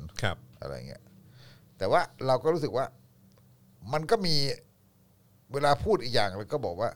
ไอ้ที่จีนมันมันคุณบอกว่าจีนมันเก่งเนี่ยมันไม่ใช่ด้านที่มันแบบอะไรอ่ะมันมีด้านของความก้าวหน้าของคอมมิวนิสต์อยู่อ่ะใช่ไหมมันก็มีด้านของความก้าวหน้าของมันคือคือปรัชญาของของมาร์กของอะไรมันก็มีด้านที่มันมันก้าวหน้ามันมีด้านที่มันก้าวหน้าตั้งแต่ในอดีตกว่าใช่ไหมแต่ตอนนี้มันก็ทุนนิยมจ๋าไปแล้วเนาะแต่มันก็เป็นทุนนิยมใช่อย่างเงี้ยใช่แต่แต่หมายถึงว่าผมหมายถึงว่าปรัชญาไม่ใช่เรื่องสังคมนิยมนะครับหมายถึงว่าเรื่องปรัชญาแบบวิธีคิดแบบการที่แบบคือถ้าเราบอกว่ามาร์กมันก็คือความแบบคุณไม่ได้ติดติดกับความเชื่อมันเป็นความคิดวิทยาศาสตร์อ่ะนั้นเพราะฉะนั้นไอ้ความคิดหลักของพรรคคอมมิวนิสต์จีนมันคือความวิทยาศาสตร์ถึงแม้ว่ามันจะไม่เป็นประชาธิปไตยมันก็เข้าใจเรื่องเรื่องแบบคล้ายๆว่ามันไม่ใช่พวกงมงายมันการคิดวิเคราะห์มันมันเฉียบแหลมกว่าการคิดวิเคราะห์แบบพรรคคอมมิวนิสต์จีนมันมันเฉียบคมกว่าพวกอนุรักษนิยมเพราะฉะนั้นมันมันไม่ใช่แบบอนุรักษนิยมไทยแน่ๆแล้วมันก็มันไม่ใช่พวกบวงสรวงพิธีกรรมแน่ๆอะไรเงี้ยใช่ไหมมันแต่ว่ามันรู้วิธีแล้วแต่ว่าวิธีการครองอำนาจของเขาคืออะไรอะไรอย่างเงี้ยอันนี้เราต้องศึกษาอีกหน่อยคือวิธีการของเขาแน่นอนแต่ที่เราเห็นคือพรรคคอมมิวนิสต์จีนเนี่ยน่าจะเข้าใจว่าตัวเองอยู่ได้ด้วยหนึ่งเศรษฐกิจคือคือการที่ทำให้คุณแบบคุณกระตุ้นเศรษฐกิจได้คุณใช้ทุนนิยมแบบนี้ทุนนิยมโดยรัฐและสองสิ่งที่สิ่งที่จีนยุคสีจิ้นผิงพยายามจะสร้างคือเรื่องของชาตินิยมเรื่องชาตินิยมใช่ไหมฮะและชาตินิยมจีนเป็นใหญ่และแบบว่าความยิ่งใหญ่ของจีนสีจิ้นผิงดีที่สุดความยิ่งใหญ่ของจีนสีจิ้นผิงจะนำจีนไปสู่ความเป็นมหาอำนาจอันนี้คืออันนี้คือสิ่งที่สิ่งที่เราเห็นชัดว่าพรรคคอมมิวนิสต์จีนครองอำนาจได้เนี่ยคือคือคุณไม่เป็นประชาธิปไตยอ่ะแต่ว่าเขาพยายามจะสร้างหนึ่งก็คือว่าเศรษฐกิจที่ดีสองความเป็นความเป็นรัฐแบบพรรคคอมมิวนิสต์ที่มันที่มันยังแบบคล้ายๆว่าเออมันมีความเป็นเอกภาพมีประสิทธิภาพมีมีประสิทธิภาพสูงกว่าสูงกว่าสูงกว่ารัฐเผด็จการแบบแบบอนุรักษนิยมอ่ะใช่ไหมแล้วเขามีประสิทธิภาพในด้านนี้สูงกว่าแล้วเขามีลักษณะของการที่มันเข้มงวดเรื่องการบริการประชาชนได้ดีมันสามารถที่จะแบบฉับไวเรื่องการบริการเรื่องอย่างเนี้ยผมถึงบอกว่ามันมีความเป็นรัฐบริการที่สูงมากอันนี้คือความสำเร็จของเขาแล้วก็ในขณะเดียวกันในแง่ของการปลุกอุดมคติว่าค คุณทำไมไม่ต้องเป็นประชาธิปไตยคุณไม่ต้องมีอะไรแบบนี้คือให้ยอมรับคือชี้ไปข้างหน้าไปสู่การเป็นมหาอำนาจแล้วก็ปลูกชาตินิยมเพราะฉะนั้นเรื่องของฮ่องกงมันถึงสำคัญสำหรับจีนมากเพราะว่ามันปลุกมาตลอดว่าฮ่องกงคือดินแดนที่เราถูกมหาอำนาจยึดไปถูกอังกฤษยึดไปเป็นประวัติศาสตร์ความเจ็บช้ำในอดีตอะไรต่างๆเราต้องยึดฮ่องกงกลับคืนให้ได้เราต้องมายึดไต้หวันให้ได้เราแบบไต้หวันต้องรวมเป็นหนึ่งอะไรเงี้ยชาติจีนต้องยิ่งใหญ่แล้วนั่นคือสิ่งที่เขาพยายามปลูกฝังอ่านี่คือสิ่งที่จีนพยายามทำเพราะฉะนั้นเราจะเห็นโปรพาแกนด้าของจีนก็เลยเยอะยันนะว่าเนี่ยไอ้พวกอเมริกันประชาธิปไตยอเมริกันตกต่ำแล้วแล้วก็จะบอกว่าเนี่ยเราเนี่ยคือแบบไม่ต้องเป็นประชาธิปไตยนี่คือวิธีการแบบจีนเพราะฉะนั้นเราอ่านแบบนี้เราจะเห็นชัดว่าคุณก็เวลามองเนี่ยต้องมองให้เข้าใจว่าประสิทธิภาพของจีนอยู่ตรงไหนแล้วจุดอ่อนของจีนอยู่ตรงไหนมันไม่ได้บอกว่าจีนมันแย่ไปเสียหมดนะแต่บอกว่าหรือดีไปเสียหมดเออแต่ว่าคุณอย่ามาคิดว่าคุณเป็นจีนได้คือคุณไม่มีทางเป็นจีนได้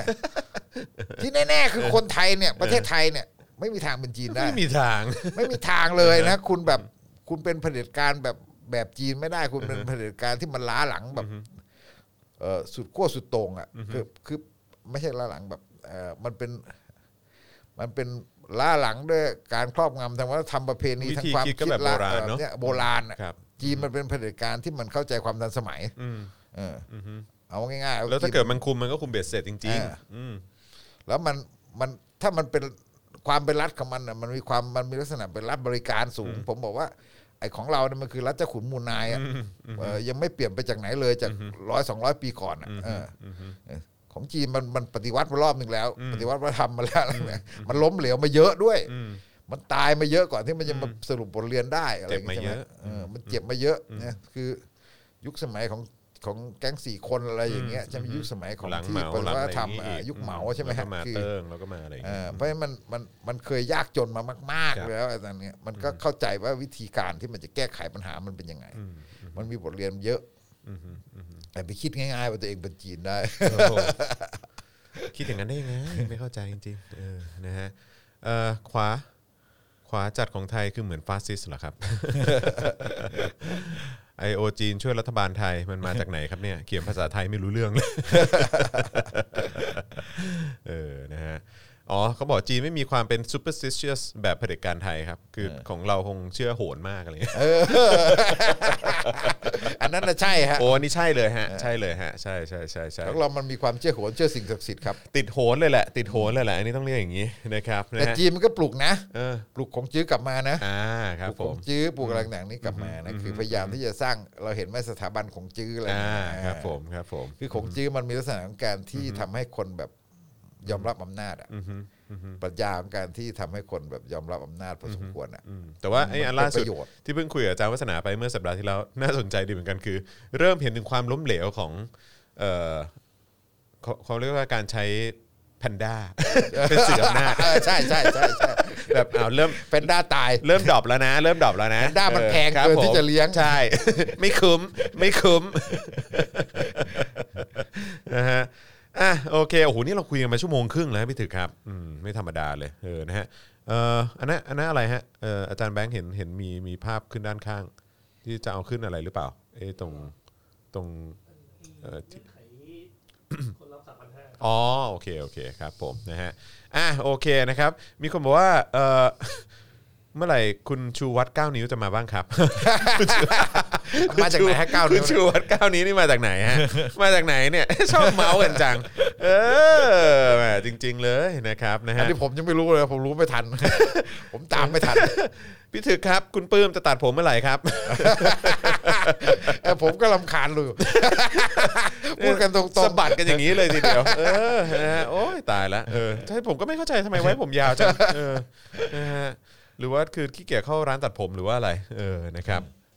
มีคนถามประเด็นเรื่องของแจ็คหม่าหายตัวนี่ก็ไปดูอาจารย์วัฒนาย้อนหลังเมื่อสัปดาห์ที่แล้วก็ได้นะครับผมนั้นผมไม่เคยรู้ดิใช่นะครับผมนะโอ้โหโอเคนะครับนี่เที่ยงกว่าแล้วจะเที่ยงครึ่งแล้วฮะพี่ถึกครับนะฮะทิ้งท้ายกันนะครับใครที่ชอบคลิปนี้อย่าลืมกดไลค์กดแชร์ด้วยนะครับแล้วก็สามารถสนับสนุนเข้ามานะครับทางบัญชีกสิกรไทยศูนย์ หก เก้า แปด เก้า เจ็ด ห้า ห้า สาม เก้าหรือสแกน คิว อาร์ Code ก็ได้นะครับแล้วก็อย่าลืมสนับสนุนเราแบบรายเดือนนะครับทาง YouTube Membership ได้นะครับกดปุ่มจอยหรือสมัครข้างปุ่ม Subscribe ได้เลยแล้วก็ไปเลือกแพ็คเกจ จในการสนับสนุนกันนะครับทาง Facebook นะครับก็อย่าลืมนะฮะไปกด Become a supporter ได้นะครับใครที่ชอบดูนะฮะแล้วก็อยากจะสนับสนุนเราแบบรายเดือนผ่านทาง Facebook ก็ทำได้นะครับหรือว่าจะส่งดาวเข้ามาหรือว่ามาช้อปปิ้งกันที่ Spoke Dark Store ก็ได้ดูเหมือนกันนะครับผมนะฮะโอ้วันนี้สนุกมากเลยพี่ถึกนี่เราเราเราไปกันออกเราเราไปกันเยอะมากเลยนะเราไปหลากหลายที่มากโควิดก็มีแวะเวียนไปทั้งอเมริกาและ